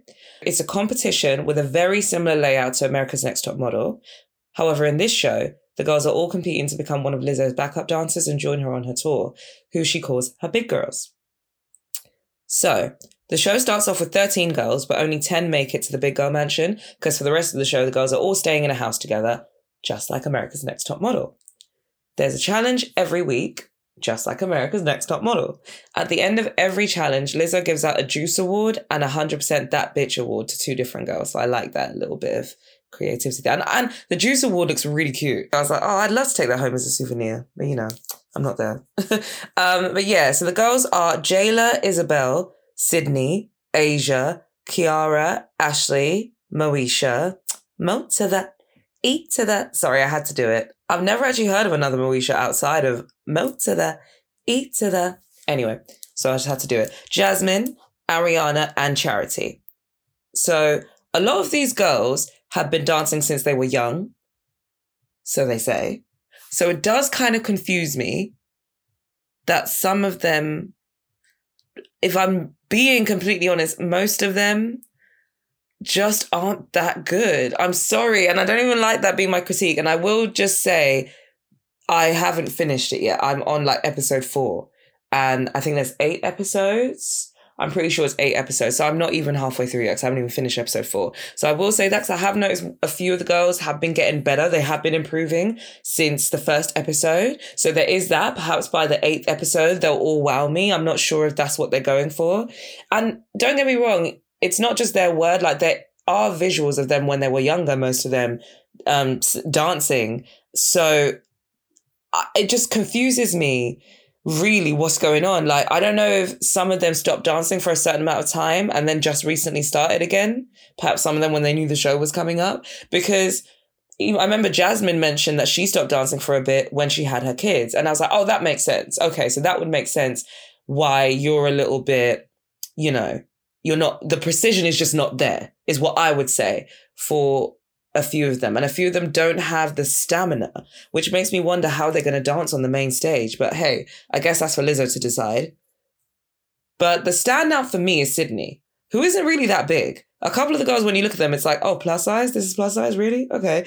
Um, like Sydney has a belly, but if you look at her physique from afar, she seems pretty slim, curvy and toned, but not big per se, in my opinion. She basically looks like she just had a year where she ate real well. You know, like she went on holiday, she had a few holidays that year, then it was Christmas, New Year period, and now she's back in the gym. Like that's what it's given to me. But I promise that's not why she's my favorite though. It's simply that she's the only one with precision that I can see. She's the only one that is like, ah, ah, mm, that's given, like, you know? I'm only on episode four, as I said, but she's the only one I look at and she looks like a professional dancer. I feel like a lot of the girls are just on here because they are big, not because they're great at dancing. And that's a shame because I feel like with the premise of the show showing, hey, big girls can do it too, I feel like you why why didn't you guys get bigger big girls that have that precision and, you know, could compete with the likes of the dancers that you see with a slimmer physique, you know? But yeah, Lizzo handpicked Sydney, and she said she's actually been following her on TikTok. So I feel like that was a reason, a, a big part of the reason why she was there, because she actually had her in the back of her mind when she was selecting people candidates for the show. But even Crystal, who was one of the 13 at the beginning of the show, and Lizzo said she was going to sh- send her straight on tour at the end of the first episode. So they had like a dance battle, and that was the challenge for the first episode. And at the end of it, she gave her a fast track pass to rehearsals for the actual tour. I personally think Sydney's better than her. Crystal's good. She gives a lot of oomph when she dances and she shows her personality. That's one thing I rate about a lot of them is that I think they feel that they're lacking. So they work extra hard to show passion and personality while they're dancing. So they still connect with you in some way. And Crystal was probably the best at that. I will say that. So I do get why Lizzo liked her because Lizzo's kind of bubbling and full of personality, you know? But when it comes to that precision, I didn't personally see it. Sydney fucked up on that challenge. She did forget the steps, but I feel like if that hadn't happened, that might have been her because she's by far the best for me. I also really relate to Sydney because she's a super perfectionist like me. What's crazy is I feel like I've only recently realized that I'm a perfectionist within the last couple of years. And that's why I battled with anxiety and depression for so long because I didn't actually realize that I was going through this cycle of striving to be a perfect version of myself and constantly getting disappointed at never meeting that mark because that mark doesn't exist. Whew, that's a story for another day, child. But it seems like Sydney has always been an overachiever. In school, she was student body president, varsity cheerleader, valedictorian. She won everything she ever auditioned for. That's when I was like, yeah, I can't really relate. I was all over the place at school because I wasn't the most academic. So I always felt like a failure, except for my English classes. In all my schools, I was always the best in my English class because writing has always been my escape. But hey, it's not about me. It's about Sydney. I was supposed to be talking about Sydney. I'm talking bare about myself. Apologies. But yeah, so when she was trying to learn the choreography, she was in her head a lot because she's used to more of a pom pom majorette type of dance and not choreo as hard hitting and precise as this, which was just proof to me that she's just like me in the way that she agonizes so much in her head about getting it perfect when more often than not, she's fucking dope. Because, like I said, if I do say so myself, because, like I said, she's the one who got the precision down pat out of all the girls for me. I really feel like that's what made her forget her steps in the dance battle at the end, which is such a shame. At least she carried on. But the problem is, in that kind of setup, when you're dancing with other girls who all re- remember their steps, your mistake is kind of obvious because she fully forgot and was just like kind of freestyling. So, like Lizzo said, when they were judging the girls at the end of that challenge, that's the gift and a curse of being a perfectionist. You're great, but that determination to be perfect can be your inner saboteur. I was like, oh, preach, Lizzo. Honestly, half the battle is figuring that out. And then it all kind of becomes like, I'm still in that journey myself, trust me. But I find that recognizing that more and working around that and not listening to the overthinker, the saboteur that, you know, Lizzo very well pointed out, you it, it, it just it starts to flow a lot easier. And it actually start and you, what you're doing starts to feel good. You start to enjoy what you're doing and not just be in your head and get anxious about shit that you want to be doing you know? But i would say the best after sydney personally is jasmine and isabel. I actually have a lot more to say about them and the show and i'm not even halfway through because oh my god jasmine be getting on everybody's nerves at the moment. But i'm working on brevity for the podcast one of the things that i'm working on. So that's it for now I might do a review on the whole show at some point next week. Maybe, because I will be off work next week. Thank the fucking Lord. But I haven't had a holiday in so long, so I really can't promise anything. And obviously, it depends on the other half of the show and what it's given. Because I've, my plate is already full, and I have a habit of piling my plate high because I really do enjoy doing this shit. But it is a lot of work. So maybe. Tell you what, if you guys want me to do it, you let me know. If you guys let me know that you want it, I'll do it. One thing I'll end by saying is that it's really nice to finally be able to talk about Lizzo for something related to her music and her career as a singer, which is what we love her for. I absolutely love that she's so unafraid of bearing all as a plus size woman. But I do feel like in the last couple of years, she did overdo it. And it was kind of like, sis, you're a singer. Like, where's the music? There was a part in the show where she was talking about what a struggle her journey has been at times. And like, there was a part, yeah, where she said it's hard to love yourself in a world that won't love you back. Oh my God, I almost shed a tear at that part right there because I would not dispute the fact that Lizzo gets a lot of fat phobic and racist comments and it's disgusting. But I hope that she doesn't group that with the people who are saying, we don't want you to, uh, we don't want to start only hearing about you for your twerking and showing us on the gram and at a basketball game, you know, because you are not an artist who needs to do that. Lizzo's music is so good and it's so uplifting to black women, period, in my opinion. I know she probably always has plus size women in the forefront of her mind, but when I listen to songs like Soulmate, Like a Girl, Juice, boy, I, I just feel like I can do any fucking thing, you know? So balance is balance. That's all I'm saying. That's why I'm so delighted to be discussing the show as well as her upcoming album earlier. I like I really can't wait for it. So I'm I'm happy to be talking about this honestly. I got hot sauce in my bag, swag. So on to the next one. Anyway.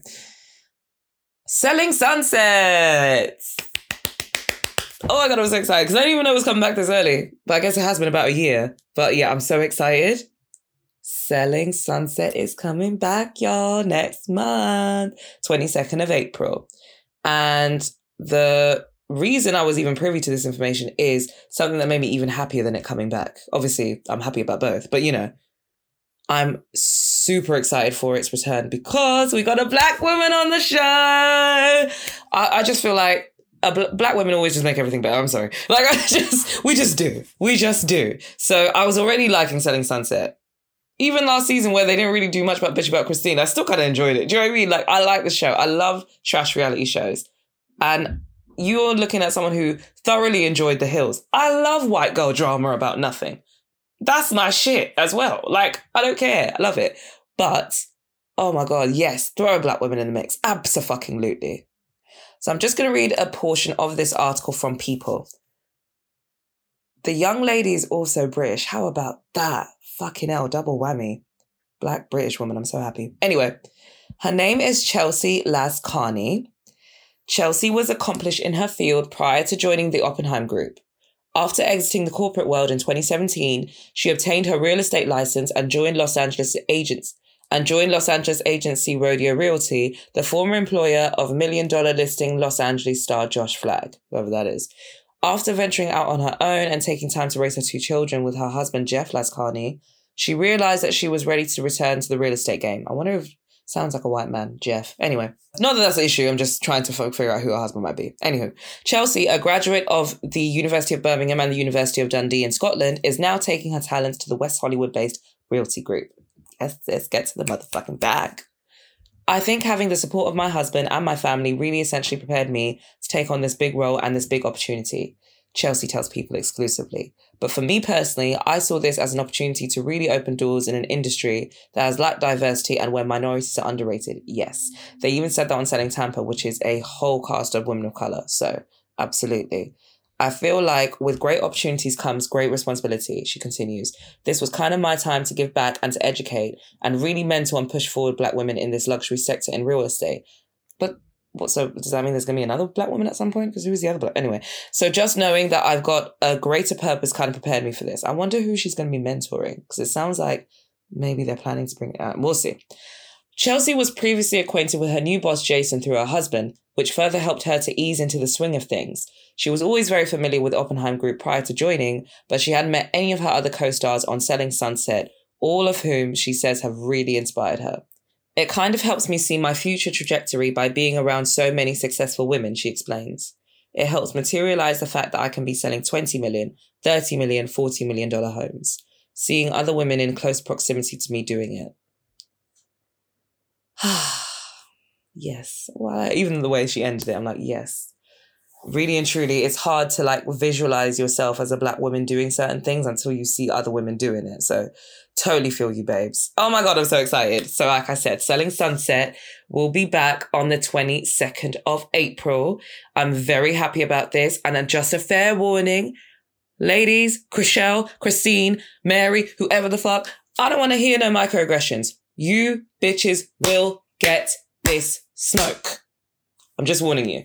Anyway, that's pretty much all I have to elaborate on. I'm going to make entertainment pretty short and snappy this week. But I do also want to and just mention that new show on Netflix coming through on the 6th of April, April called The Ultimatum. I did mention it on my Love is Blind special with the girls. Really looking forward to that. It's basically a show where people are going on with their with their other halves who one of them wants to get married and the other one clearly doesn't. And it's basically like, are we going to end up getting married or are we just going to pick somebody else on this show?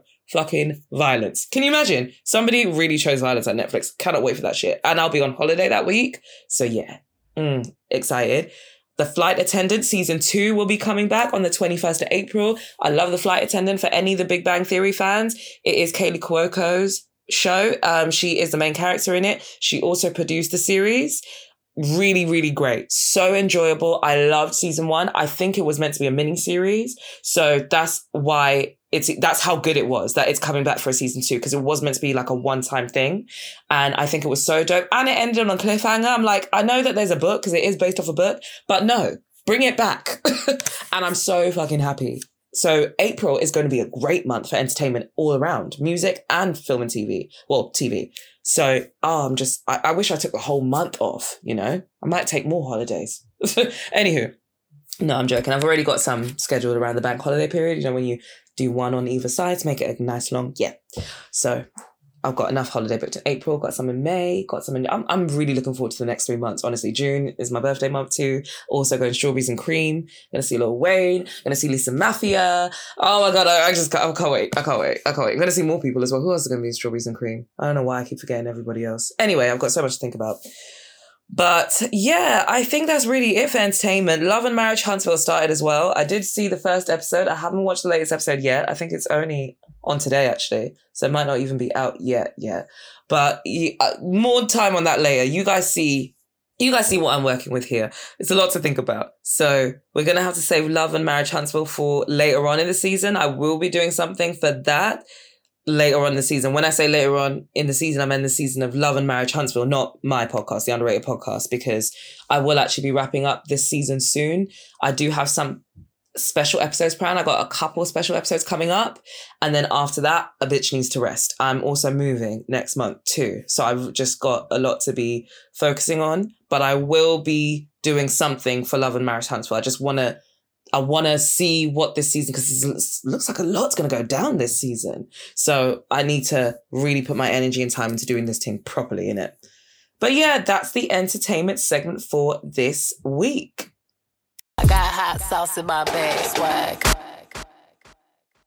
I know that it's been a pretty packed episode today, so we're going to make it a brief hot topic segment this week. Just a couple things to discuss. The main event being Will Smith and Chris Rock at the Oscars. Oh, now, usually I wouldn't be so hasty to discuss drama involving two men, but said drama is about a woman, technically. So here I am. Don't you love an angle? So I'm sure you've all heard by now. It's all anybody could talk about all day. Obviously, it occurred last night, but for us in the UK, we kind of woke up to the news, and um, even the people in America, it was just the hot topic of the day. So, if you haven't heard, Will Smith gave Chris Rock a dirty slap on stage at the Oscars last night. It was a reaction to a joke that Chris Rock made about Jada Pinkett on stage, which I believe was in poor taste. I know you won't be able to see the slap in effect as this episode is just audio, but you can still hear it, as well as Will and Chris's exchange after the fact, which is what convinced me that this was not a skit because at first I wasn't too sure. But no, pretty sure this was serious. So here goes. Jada, I love you. G.I. Jane 2, can't wait to see it. All right?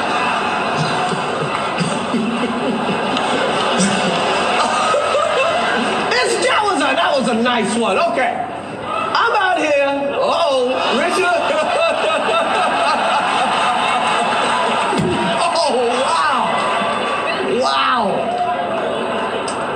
Will Smith just smacked the shit out of me out your fucking mouth. Wow, dude. Yes. It was a G.I. Jane joke. Keep my wife's name out your fucking mouth. I'm going to, okay? So I can, oh, okay. That was a greatest night in the history of television. Okay. Okay. So we are here to uh, give a documentary out, to give an Oscar out for best documentary. Now, the beauty of documentaries, because they, they make you, when you watch one, you feel smart. Like you watched them, like, you know, like you read a book or something. But all you really did was get high and watch Netflix. So here we go. Here we go. So most clips cut off right after Will, you know, after the keep my wife's name out your Will has bass in his voice. We forget sometimes because, you know, he's always so happy go lucky. He's always like, you know, kind of the fresh prince in full effect all the time, even as a grown man. Like he's always kind of joking around most of the time. Obviously, you see him play serious roles, but his persona in real life is so jovial that this was such a shock to me. I was like, oh my God, Will is not playing any fucking games. And that's what made me realize, now this ain't no skit. I know he's a very good actor. So if they were, you know, planning a skit between the three of them, as in Chris Rock, Jada Pinkett, and Will, then, you know, Will could play the role. We know that. But I don't think Chris Rock would agree to that. Why would I agree to be slapped on stage? Do you know what I mean? Like the Oscars. Like, and Chris's face, like, nah. I, I, I believe that this was real. I saw Mario saying that this is all this is all reenacted or whatever, this is all fake and it's all I'm not just like, I don't think so. But anyway, I played the end of it so you could hear how rattled Chris was. And that was also part of what made me realize, yeah, this is this was no skit here. So my thoughts. I'm conflicted on this one because as shocking as it was, I understand why Will reacted like that.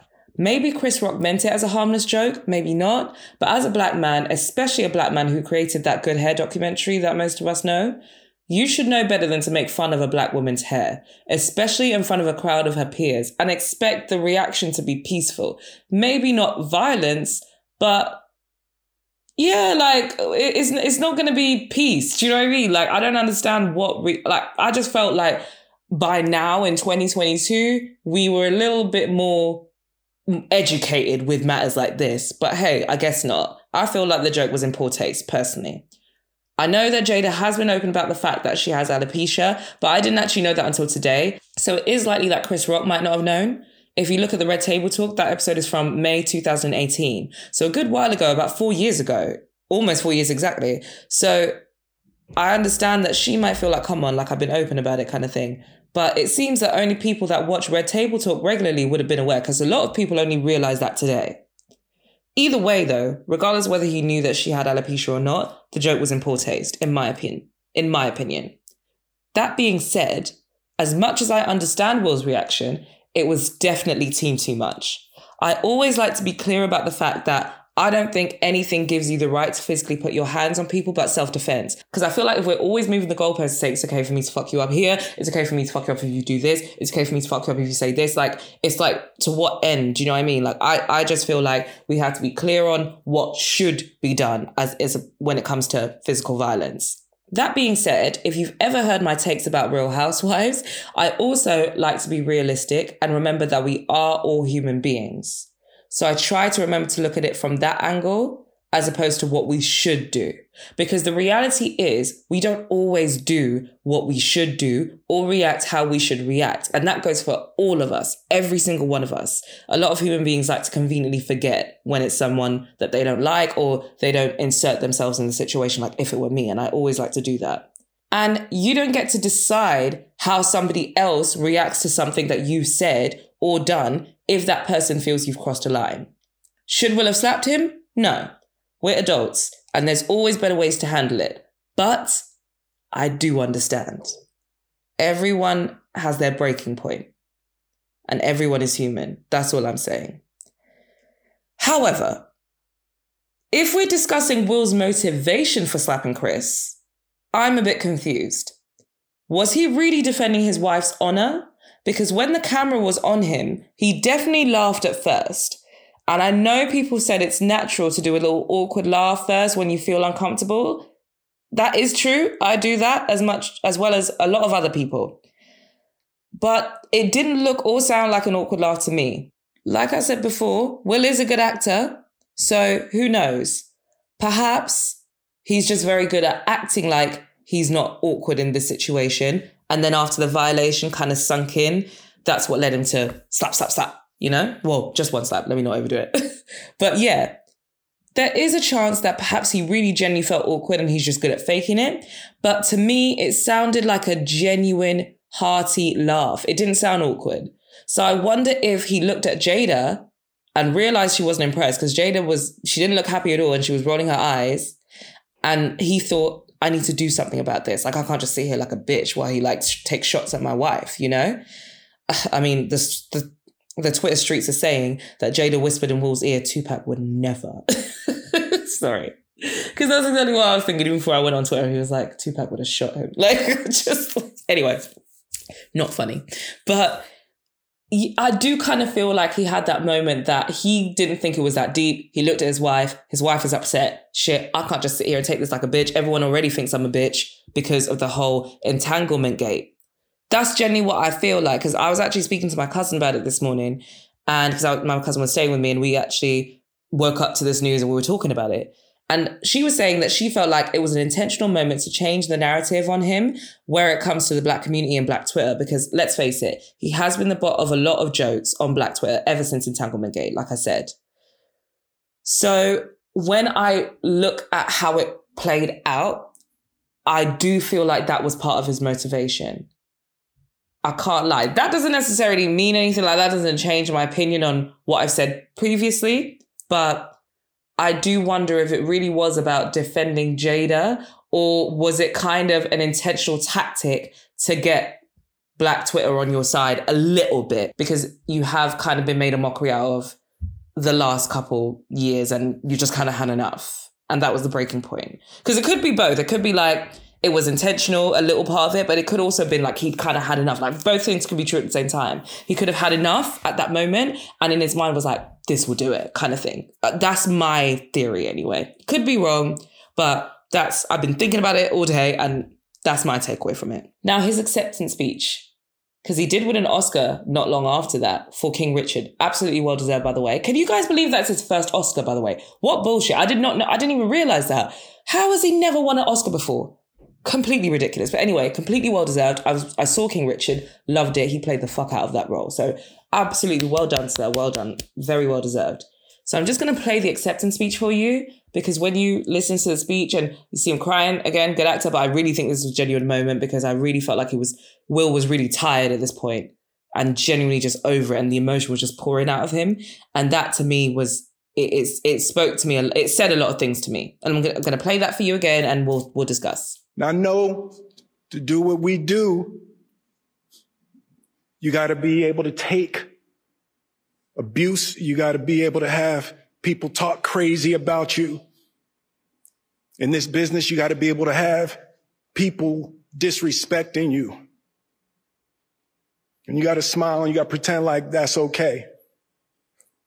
I want to apologize to the Academy. I want to apologize to my, all my fellow nominees. Um,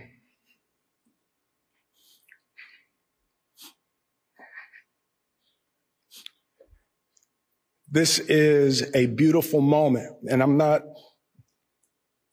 I'm not, I'm not crying for winning a, an award. It's not, it's not about winning an award for me. It's about being able to shine light on all of the people, Tim and, and Trevor and Zach and Saniyya and Demi and Aunjanue and the entire cast and crew of King Richard and Venus and Serena, the, the entire Williams family. Um,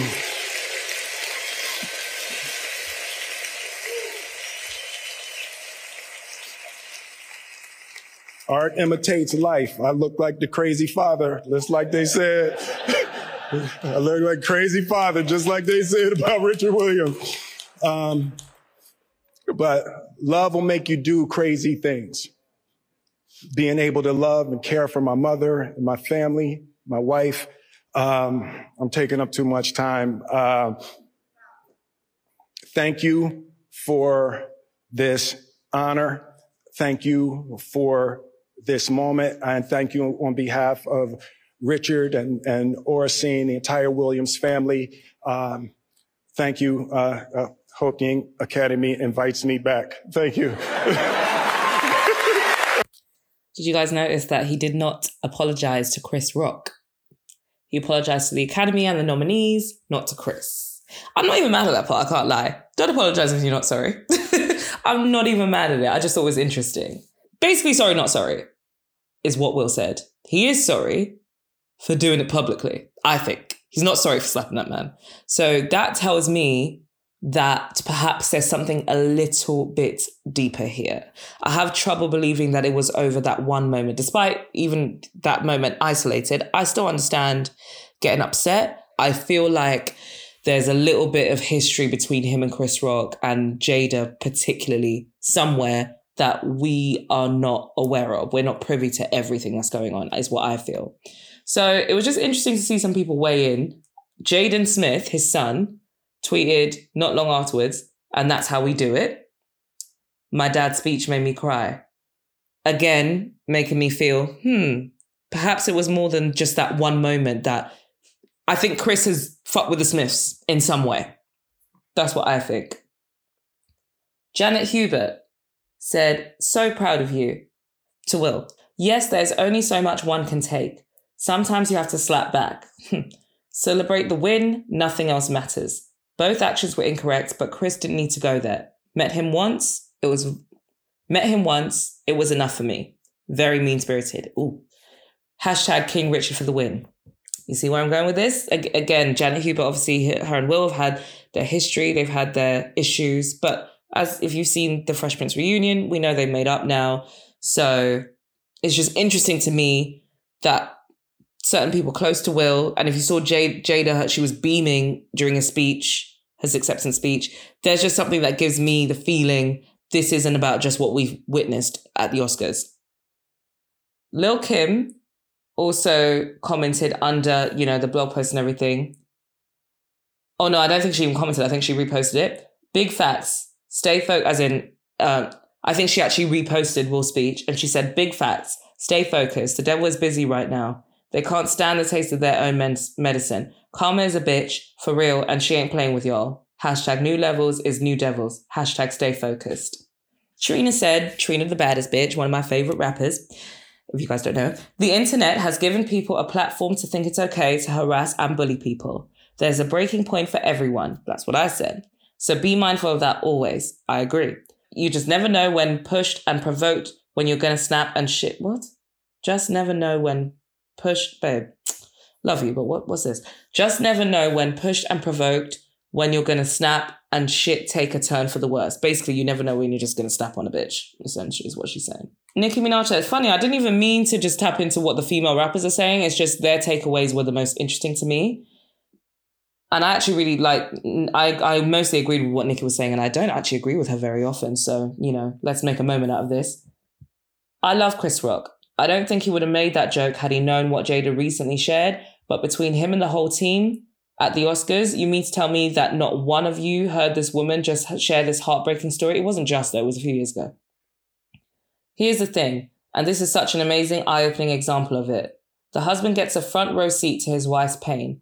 He's the one consoling her, drying her tears behind closed doors when the cameras go off. Social media has made people feel that these husbands won't ever run into them in real life. Fair. Very fair. You just got to witness in real time what happens in a man's soul when he looks over to the woman he loves and sees her holding back tears from a little joke at her expense. This is what any and every real man feels in that instant. While you're seeing the joke, he's seeing her pain. Imagine what it must feel like to be losing your hair to the point where you have to shave it bald. You think that's easy for anyone to deal with? You don't think she's cried about that many times? 22, you're going to have to see these men about those jokes you made about their wives. I like what Nicki said, and I and I agree. I, I actually wholeheartedly agree. This is exactly what my main takeaway has been on the situation as well. Now, moving over onto the other side, and when I say the other side, I mean to whites, because you know they always want to pull up like somebody invited them to this family meeting. Judd Apatow, can you imagine? Like, why is Judd Apatow weighing in? I'm just gonna say what him and Kathy Griffin said because fuck all the others. Honestly, I don't care about their opinion, but it's just I, I just wanted to highlight a couple examples of being people doing the most about a situation, and this is exactly why I try and give people grace to be human because humans be doing human things. You know, we react. Sometimes we react wrongly. I can't stand when motherfuckers do the most and try and act like they are like so much holier than thou and they always act correct. You should see the way some of these people move behind closed doors. Just because we're not seeing it, they want to get up on stage or on Twitter and act like, oh my God, how dare you? This moment was disgusting and violent. Like, fuck you. Like, I hate all of that. But anyway, this is what Judd Apatow said.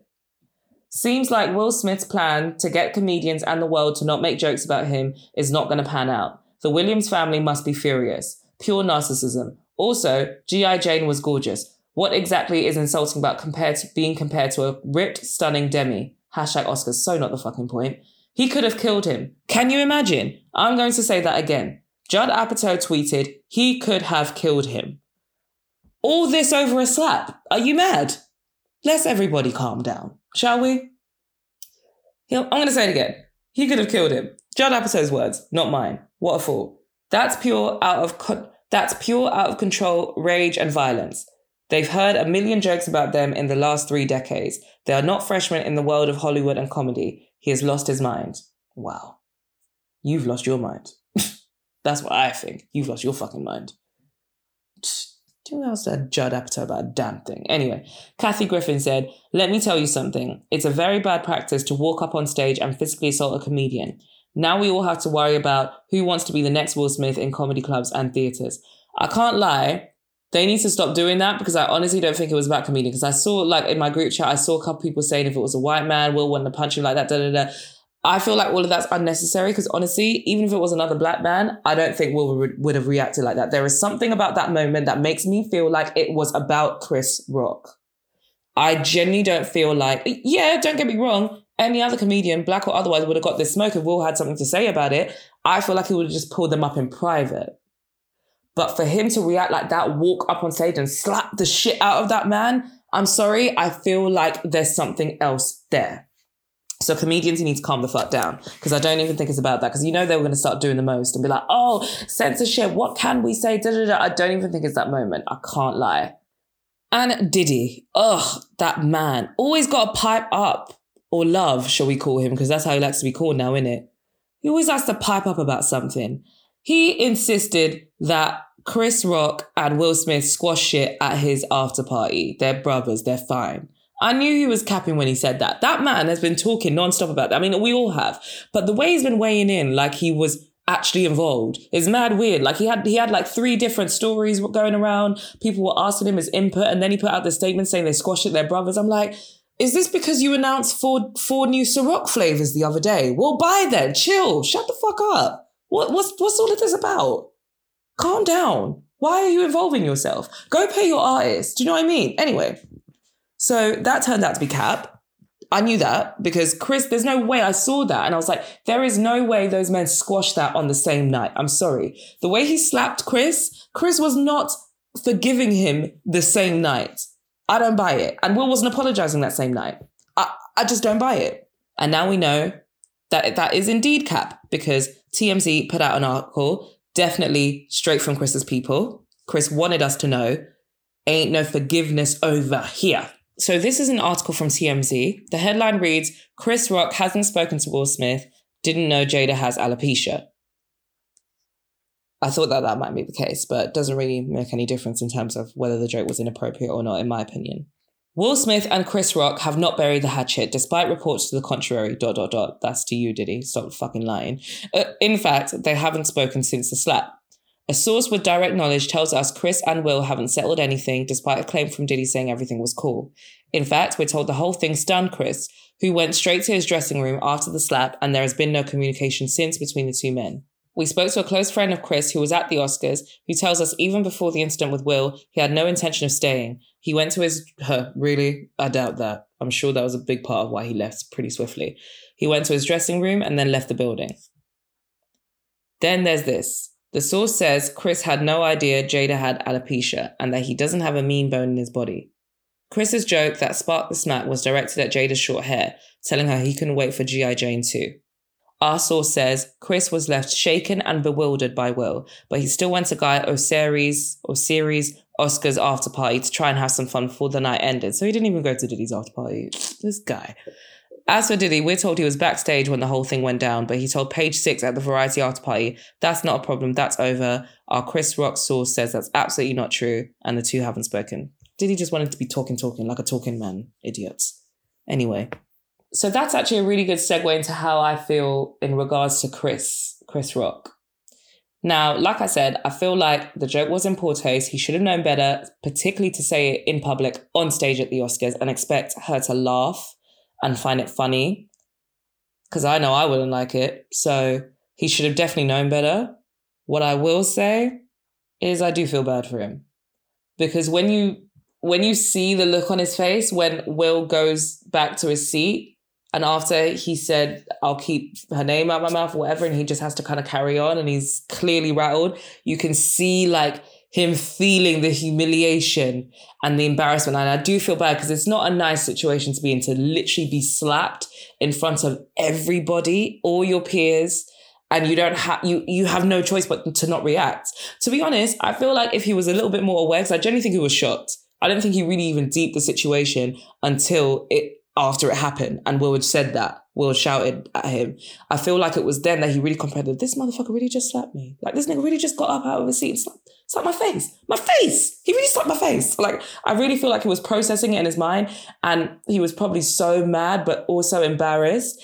And I felt bad for him. I don't think that's nice. I don't feel like that was deserved. That's what I will say. I definitely understand. I still stand by the fact that you cannot choose how people react. And that's why you should be careful the shit you say, comedians included. Comedians always think they have license to go over the line. Sometimes for the sake of comedy, you can toe the line for sure, but we are living in a new age and you can't just say anything anymore. I'm tired of people saying, oh, you can't say anything. Well, no, you know you can't. And the more you say that, the more you make me think you're some ignorant person who's mad that you can't get away with saying bullshit anymore that you know is going to be hurtful and harmful to people. I'm glad you can't just say anything anymore. Do you know what I mean? And I feel like comedians are not exempt from that rule. I'm sorry. People always act like they should be. And I feel like it has to be a balance. Like you have to try not to take certain things seriously if you want to be able to enjoy comedy like that for sure. But I don't feel like, I feel like where it comes to things that you know are going to really hurt and really make people feel like, how do you think Jada would have felt in the audience? The whole crowd laughing about something that she has been open about the fact that she's struggling with and that like I'm sorry, I'm a black woman. She's go she was going through it when she found handfuls of her hair coming out in the shower and she really had to like the way she explained it on Red Table Talk, she's she was struggling, you know? So as someone who has done a documentary on what hair means to us as black women, there's no excuse for that joke, in my opinion. You should have known better. However, yeah, I, don't. I didn't want him to get slapped. I felt bad for him. That's a that's a sticky one because I know I'd feel humiliated and embarrassed and really upset. I'd probably, if we're not scrapping, I'm crying.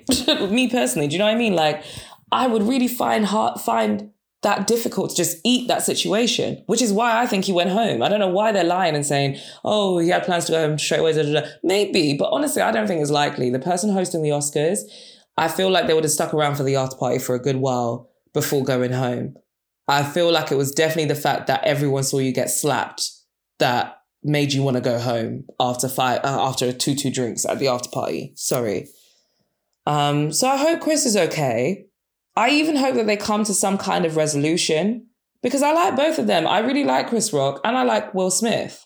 And I, I like Jada. Do you know what I mean? Like I don't I don't love I don't love this situation. But yeah, you know, sometimes you have to be realistic to the world that we live in, and some people respond with violence. It just is what it is. I just feel like I, I feel bad that it was handled on stage in front of everyone.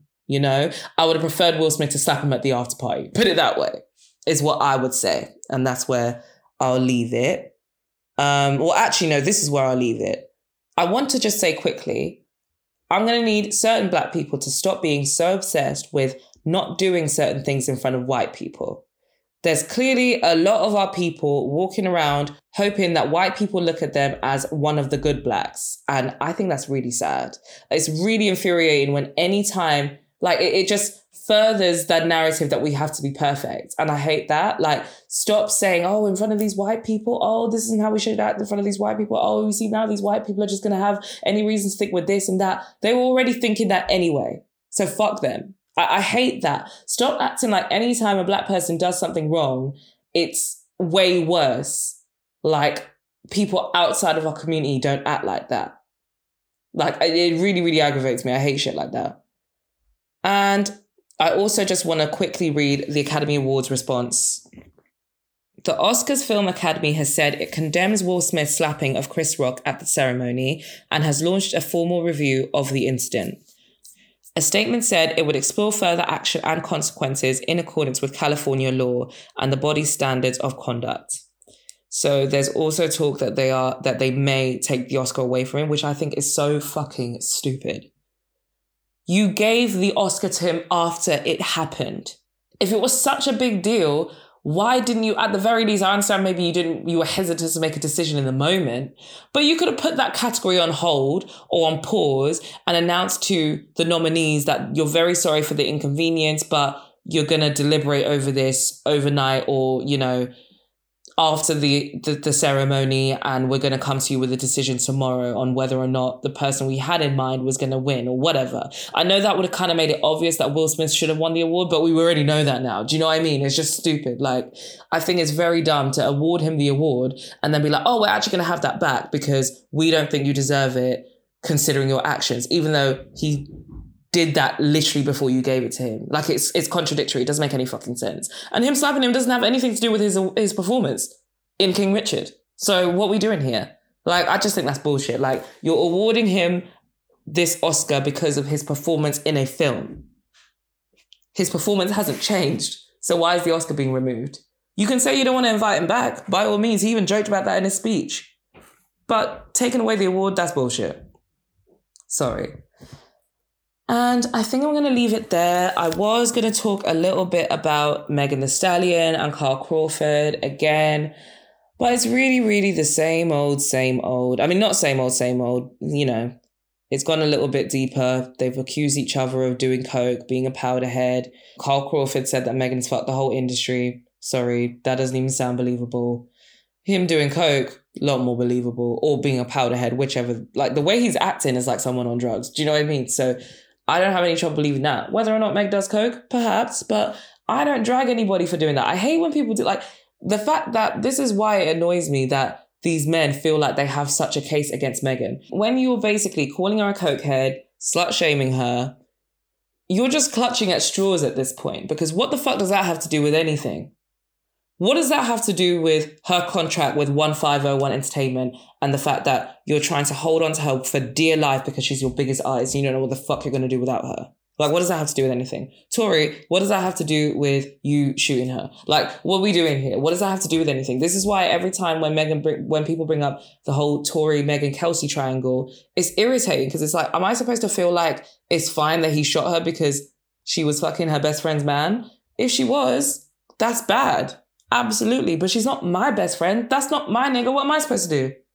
I like Megan's music and I like her. Like, I like what I see from her as a person. Like, I, I think she's funny. I think she's very creative. I, she's just a vibe, you know? Like, I like what I see from her. I'm not asking that much from her. Do you know what I mean? So when people say, oh, well, she fucked her best friend, I'm like, I don't care.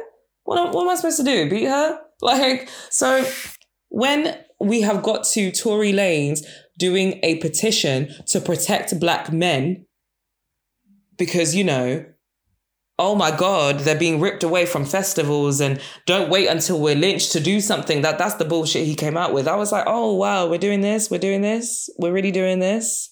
Okay. Okay. It's so funny that that this is even a thing in his mind. Like obviously it's not, like I said, clutching at straws. This is the only thing they can do to make money. It's sad. But what have black men when have they been persecuted like that in terms of you know the black men that perform at festivals and such DaBaby has even been invited back to Rolling Loud, if you guys didn't know.